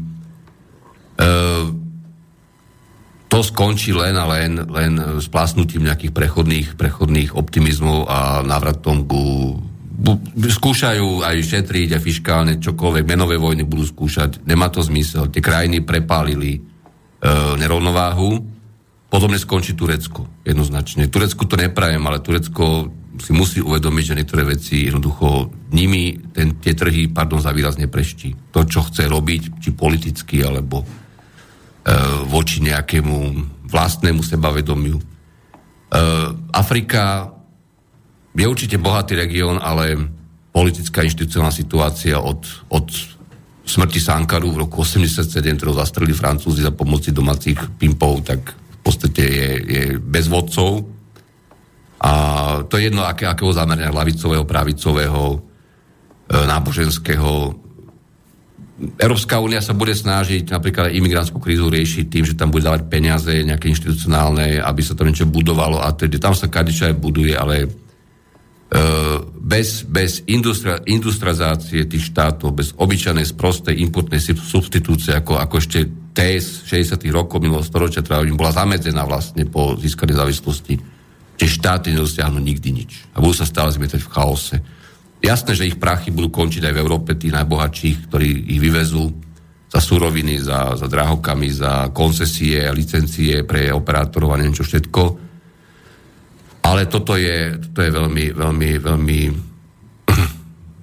limitovaný priestor pre nejaký príspevok k globálnemu rastu. Pokiaľ ide o to, čo ten druhý pán e, rozoberal, absolútny súhlas. A čo chcete robiť? Tak zrušte všetky univerzity na Slovensku, okamžite zoberte titul univerzita prevedte ich na obyčajné verejné vysoké školy, ak vôbec, teraz si zaslúžia vysoké školy. Za ekonómiu definitívne, tam nemám čo pochybovať ani sekundu. E, bohužiaľ, tých profesorov, docentov sa už nezbavíte, lebo tí si to už pohabilitovali navzájom sami za tie roky. Emeritný, neemeritný, to je úplne jedno. To je tzv. samovýroba titulov, ktorých potom rezultujú samoplaty a samodôchodky, vyššie samozrejme. Uh, ja nebudem tých ľudí ani ohovárať, ani konkrétne menovať. Nestojí mi to za to dneska už. Ja si myslím, že keby bežali oni svetovej ekonomii, keby im bežal oproti, tak možno, že o 200 rokov sa stretnú niekde. A to ma ani vôbec netrapí. sú lepšie školy v zahraničí, aj, aj verejné, aj v Rakúsku možno, hoci kde, takže sa tým vôbec nezaberajte a chodte preč odtiaľto, pokiaľ sa to nezmení radikálne z hora. E, čo sa týka e, školstva, to začína samozrejme od, od malička. E, posledné nápady pána Plavčana ako ministra, to je čistá katastrofa toto. I ak tu si niekto myslí, že bez povinnej maturity z matematiky, z materinského jazyka, z jedného svetového jazyka, dajme tomu, z jedného prírodovedného predmetu, a z niečoho, čo by som nazval e, základy e, výroby, organizácie odvetví, všeobecne nielen priemyslu, čohokoľvek a ekonomiky. Bez týchto piatich vecí, 5 ich je, asi som ich vymenoval, a matematika teda a vlastný jazyk sú samozrejme gro a nejaká, nejaký prírodovedný predmet, alebo spoločenskovedný, ak to chceme v alternácii, že my vôbec sa dostaneme v kvalite vzdelania, v použiteľnosti absolventov, aj manuálnej konec aj technické, na úroveň aspoň nejako roku 1965 naspäť, tak je blázon. Ak niekto navrhuje, alebo vôbec neuvažuje, a v Čechách dokonca bola proti tomu akože ťažká, ťažká oponentúra o povinnej maturite z matematiky, prepačte, takýto národ zdebilne. To vám hovorím, ako otvoril, lebo tá matematika... Zrušenie povinnej. Tá matematika je vlastne všade, to nie je žiaden fetiš, to je proste schopnosť vnímať priestor, čas a popisovať ho elementárnym nejakým, či už vyšším, či, či základným spôsobom. Toto, to, to bude cesta už do, do totálneho pekla prepadu rozumu a navyše, áno, vieme pesimisticky, ale je to tak, že keby ste dneska pripravili skutočne tvrdú a geniálnu reformu školstva a presadili ju silou, tak napriek tomu tie efekty budú 7-80 rokov prvé, čiže my tak či tak budeme trpieť bez akejkoľvek e, odozvy a to musí skutočne presadiť a držať nakrátko niekto, kto je v tom absolútne konzistentne presvedčený. Hm, chceli sme krátko, ešte tu máme tých, družstv, tých rolníkov, ktorí starnú. Hm. Rozobrali sme to. E, choďte sa povedať, čo robia Dáni, čo robia Rakúšania v regionálnom rozvoji, dotáciách vlastných národných, mimo kapu, mimo, mimo spoločnej politiky E, totálne zregulujte trh pôdov, zrušte pasívne dotácie, vykašlite sa celú Európsku úniu na jej politiku, chodte do ochrany domáceho trhu, sú to nástroje, ktoré sú samozrejme aj zneužiteľné, niekto môže protestovať, že to sú vždy potom kadejaké renty, výnimky a neviem čo. E, samotná podpora, len e, ako plošná podpora, bo výberová, e, malo, malo výroby, malo fariem a tak ďalej, školstva nejakého polnospodárskeho je samozrejme nákladná a nie je efektívna, to je bez diskusie, ale tie, tie efekty e, pre, pre polnospodárskú výrobu, lesné hospodárstvo a tak ďalej, ktoré sa dlhodobo dosiahnu pri stabilizácii tých regiónov, sú vždy v každej rozumnej krajine zachovávané napriek neefektivite veľkostnej, alebo teda, teda pôdno-boditnej, alebo akej. A samozrejme, bolo by útočné aj zaviesť nejaký register vlastníkov pôdy na Slovensku, reálnych verejný, kde by sme sa dozvedeli teda, že Jak to je? A jak to je reálne a prečo teda... A, a potom, potom, pokiaľ tú pôdu nevyužívajú, hlavne tí, čo majú nakúpené veľa špekulačne bývali politici, kto, tak ich pekne zdaniť. Tam použiť Henryho Georgia koncept uh, unimproved value of land a pekne krásne očerpať rentu. Ale toto je, to sa všetko dá, len nehnevajte sa v nič zlom. No, Cením si vaše otázky aj vidím, že rozmýšľate. Ešte jedna tým, otázka, tu je, ide telefón. Je to pomerne teda iluzórne dnes. Ešte jedna otázka. Nech sa páči, hovorte. Dobrý večer. Dobrý večer. Pozdravujem vás, Igor, aj pána Vitkoviča. Ja by som chcel ohľadom druhého piliera. Ja tvrdím, niekto tvrdí, že je tam 6 miliard eur, ale ja tvrdím, nech mi to pán Vitkovič vyvratí alebo potvrdí, že je tam iba už 4 miliardy. A možno ani to nie. To je otázka, hej? Uh, lebo euro kedy si malo hodnotu 1,5 dolára, dneska má pomaly 1,1. Hmm. Je to ubohosť. Ten druhý pilier by mal byť okamžite zrušený a dôchodkový by, systém by mal byť tzv. prebežný. S tým to každý mesiac vybereme, mm-hmm. to každý mesiac rozdáme. S tým súhlasím, len uh, ešte otázka, lebo zle vás počuť. Máte od, odozvu. Uh, uh, tak uh, ja si, by som si prijal, že by dôchodkový systém by mal byť priebežný. Čo, čo vybereme, to rozdáme. Každý mesiac. Súhlas, ako dôchodkové pilier je vždy najrozumnejší priebežný s tým, že ten zabezpečuje normálnu demografiu. To je stará vec, ktorá je no. dokázaná pred 60 rokmi na západe, než u nás. A Druhá vec je, toto je otázka, že e, v druhom pilieri je iba, ja tvrdím, že je iba 4 miliardy. Mm, ja rozumiem, čo hovoríte. Lebo uh, euro sa znehodnotilo o vyše 30%, alebo pomaly 40. Dobre, ak dovolíte, by som odpovedal. Ďakujem za otázky. Pekný večer. S týmto nesúhlasím, pretože Ďakujem. samozrejme to je otázka relatívneho výnosu. Ako to ne, nemôžeme takto brať. Ak máte euro, máte dolár, máte akcie nakúpené americké, ktoré sú denominálne v dolároch, alebo máte nakúpené európske akcie, alebo ETF-kové fondy, čokoľvek, akékoľvek aktíva, dlhopisy, samozrejme vždy majú nejakú denomináciu. A predpokladám, že, že tie DSS-ky, ktoré sú teda manažované robia tú správu, tak pre Boha ešte snad teda vedia, vedia zabezpečovať a hedžovať nejako kurzové riziko a tak ďalej. Po prípade vyrovnávať tie pozície medzi tými uh, rôznymi aktívami a ich menami, ktoré, v ktorých sú denominované. Čiže ne, ne, nemyslím si toto naozaj nie, prepačte. Každopádne tie výnosy boli slabé. Hlavne prvé roky boli veľmi slabé, boli škandalózne slabé Regulácia je komplikovaná, bolo tam veľa škandálov, ktoré boli vyložené politicky e, vyvolané s cieľom teda nejakým spôsobom dostať od nich nejaké úplatky, že prežijú. Ja to nebudem dokazovať, nemám na to ako... Môže sa, dá sa aj to mimochodom, ale viete, tu ako súdy, prokuratúra, policia, vôbec to je zbytočné zaťažovať ich niečím takýmto, to by nevedela, neviem, čo, o čom rozprávate.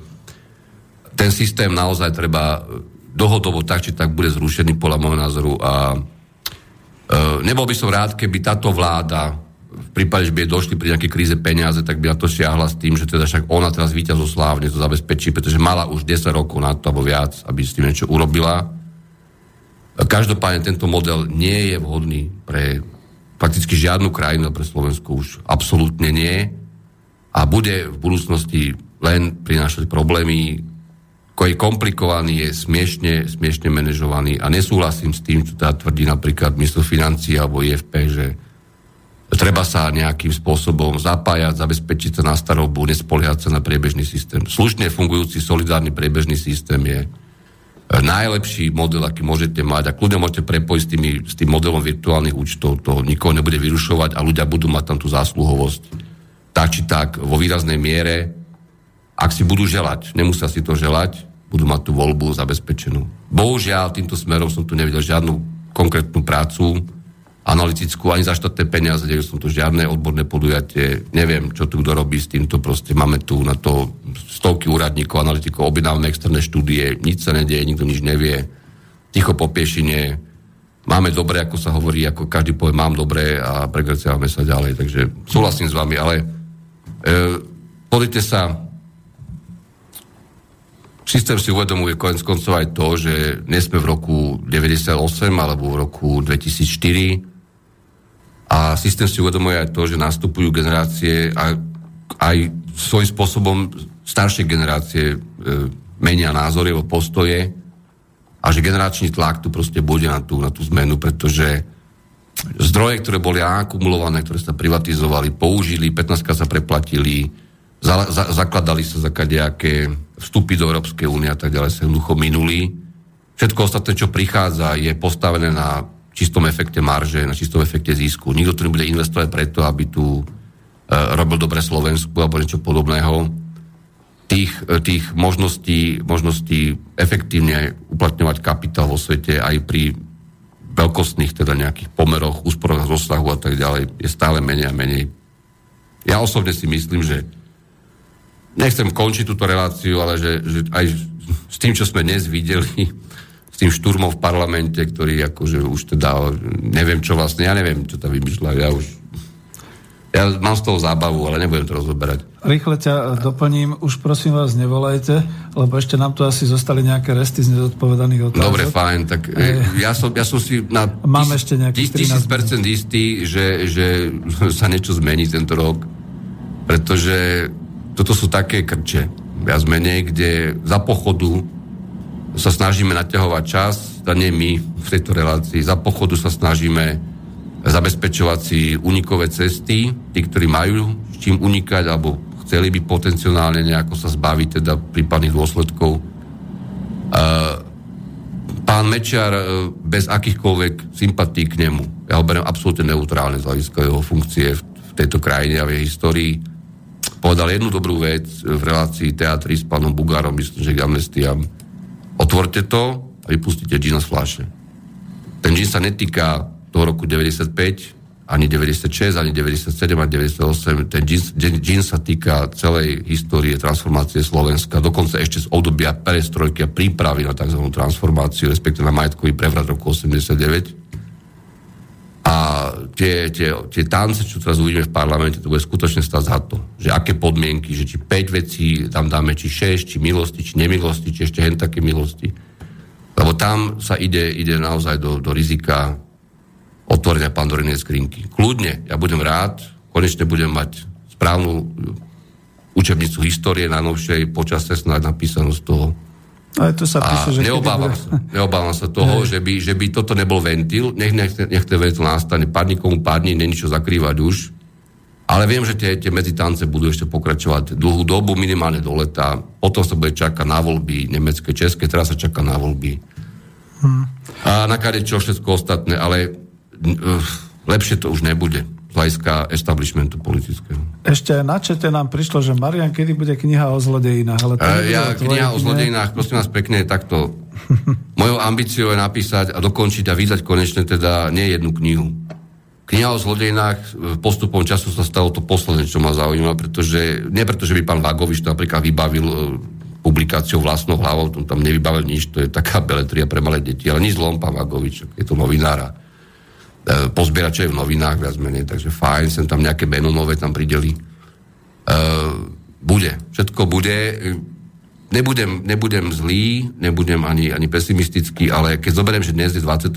marca a že s týmito srandami okolo amnestii sa budeme zaoberať minimálne týždňa viac a potom nejaký ústavný súd má 60 dní na to, aby teda hral mŕtvého chrobáka možno, tak poďte sa, vážené, vážená vrchnosti, do konca júna to vybavte, alebo potom naozaj to budem musieť vyriešiť my. Ja teda. Poviem to úplne otvorene. A potom teda bude alles in eine Packung. No a zodpovedali sme všetko. Ty si končil tam niekde s tým, že e, dokázala by Slovenská republika tými bublinami vyvolať aj to, že zaplatí dôchodcom, ale potom by to zrejme prasklo. Nie, ja som to, ja som to dal ako príklad, že preboha, keby, keby, keby, keby, pardon, keby opica mm-hmm. sedela pri počítači, pozrela na monitory, a pýtala sa, že ako otočí peniaze. Aj s nejakými mm. rizikami, ale tie rizika sú minimálne, lebo toto sú veci, to je ako príklad som dával, to je nič, to, to, to, na to príde hoci kto. A na záver ešte by som tie peniaze, ktoré by som otočil cez dividendy monety, cez, cez dividendy Česu, cez zhodnotenie českej koruny v dvoch etapách, ktoré príde podľa mňa, aj keď je to také sa, samo sa naplňujúce prosto. Bohužiaľ, ale príde. A Češi na to majú štruktúru ekonomiky, že si to môžu dovoliť. A myslím, že to chcú dať ako, ako prevolený darčík voličov to zhodnotenie koruny. A tí voliči to nepochopia, oni budú radi, že sa tá koruna zhodnotila, takže to je normálne v každej, v každej demokracii liberálne, že to nepochopia úplne. Ale čo chcem povedať, na záver by som ešte, e, samozrejme, že tie akcie vždy po výplate dividendy klesnú na hodnote, ale nikdy ne, ne, neklesnú, slušné akcie nikdy neklesnú o, o, celú dividendu, ani o neto dividendu. A myslím teda, že pán Spúrny, ktorý kupoval pána Kisku, uh, Trianka Quattro a m, takisto ČES sú ako slušné firmy, verme, tak e, nakoniec by som ešte všetky tie peniaze dal do jedného balíka a išiel by som tomu ešte pridať e, do Graslalkovičovho paláca tých 570 miliónov toho goodwillu. V korunách stačí teda, že by sme to dostali náspäť. E, bude mať 22, 28% výnos za pol roka a dochodcovia môžu mať e, zadarmo catering od pána Muňka. Čiže ja nevidím, v čom, v čom je problém. Len tu, tu sa všetko robí preto, aby stále tých istých ľudí, pár stoviek ľudí, ktorí sú v tej pyramíde, v tej karetnej hre, vieš, ako sa karty robia, uh-huh. až dve, po to jedno a potom ideš ďalej, však to je obyčajný e, rozvoj ako exponenciál. Aby stále títo istí ľudia stále akože každý deň neschudobnili, aby zbohatli trošku ešte, aby sa nič nevyriešilo, aby nič nebolo jasné, aby sme nikdy nevedeli pravdu o ničom v podstate, a ešte, aby sme si mysleli, teda, že za to máme byť vďační. A myslím, že stačilo teda už. Ale hej, máme ešte nejakých 5 minút, ale kľudne poviem, uh, než záverečnú pesničku, ja som ti našiel aj tú Javu 250, čiže to si... No, to môžeš dať, to s mojim kamarátom ešte, ešte z, uh, z gymnaziálnych čias. Dajme a, a rozlučíme sa. Chcel som napísať, chcel som napísať a ja aj napíšem ten status, lebo ma to veľmi mrzelo. 6. marca zahynul môj spolužiak z gymnázia pri autonehode Jozef Šupinsky z trhovišťa a tak Jožovi do neba, teda veľmi ma to mrzí. E, myslím, že pri Lipniku mal to nehodu, niekde pri Prešove. E, tak myslím, že toto bola popri Eláne a popri tých klasických veciach z tej doby, na ktoré sme všetci spolu chodili a zažili pri tom kadečo, tak toto, toto bola jedna z tých dobrých vecí, ktorú sme vždy, vždy, ako sa hovorí, túrovali, ale je to smutné, život je krátky a žijeme bráz a chceme či nechceme, ja urobím, čo budem vedieť, nemám absolútne žiadne záťaže voči sebe, s čistým srdcom, s čistou hlavou, s tým, čo viem, aby sme preháňam trocha, ale platí to, to kráľovstvo nebeské zažili za života aspoň trochu a nie v nejakých sluboch a väčšných naťahovaniach budúcich rajov. A s týmto sa už asi lúčime, pretože neviem, či dokážem ešte niečo ďalšie po pesničke. Každopádne ďakujem veľmi pekne. Bolo to krásne, že ste na nás vyvolali trochu aj tlak tými telefonátmi a sú tu ešte nejaké maily. Uvidíme, ako ale dáme tú pesničku.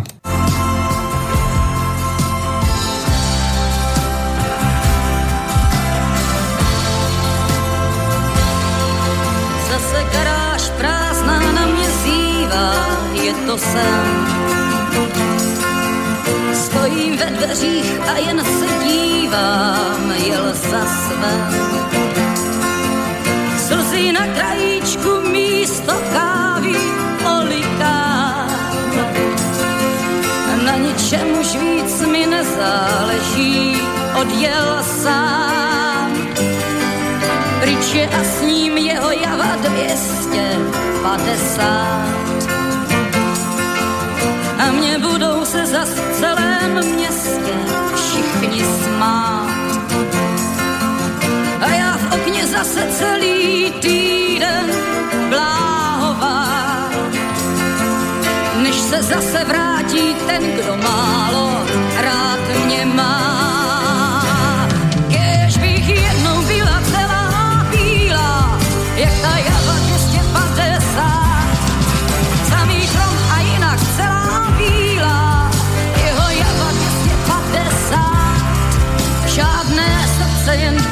kola vířící, žádné zklamání.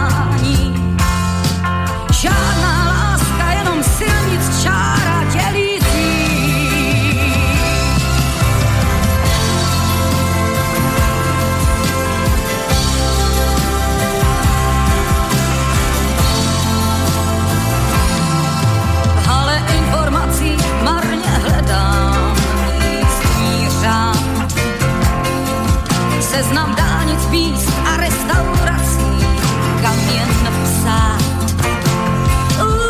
Už jsem nalepila všechny známky poštovní. Boty prochodila všechny nové zánovní. Už znám asfalt, beton, kostky šedé, dlažební. Každá motorka mi zpívá svatební. S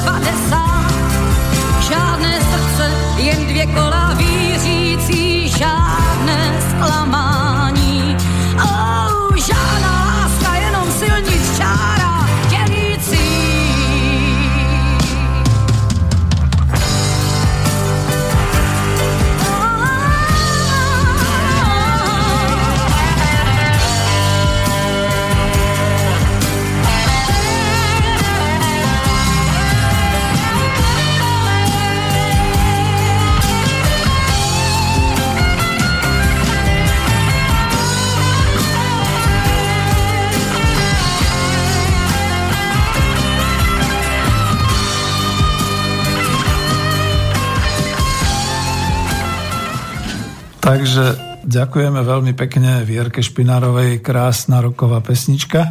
No a máme posledné dve minúty. Ja som veľmi rád a ďakujem všetkým, čo telefonovali aj písali maily. Asi budeme musieť rozšíriť tú reláciu o ďalšiu hodinu. Dnes to nejde, to kľudne tak poviem. Čiže Marian, máš posledné slovo, máme nejakú minútu a pol. posledné slovo.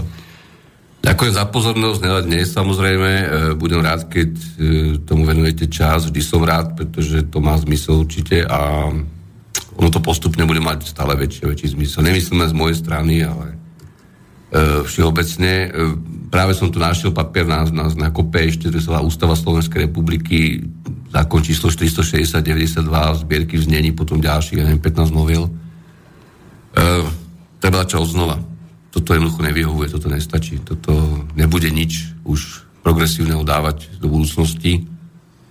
A bez diskusie môže mať rôzne názory, môžeme rôzne životné príbehy, ale tu už sa vyčerpali e, nejaké zmysluplné a ľudí zároveň vzájomne, vzájomne pokope držiace vízie, idei a optimizmy, e, ktoré ešte sme a zda mali.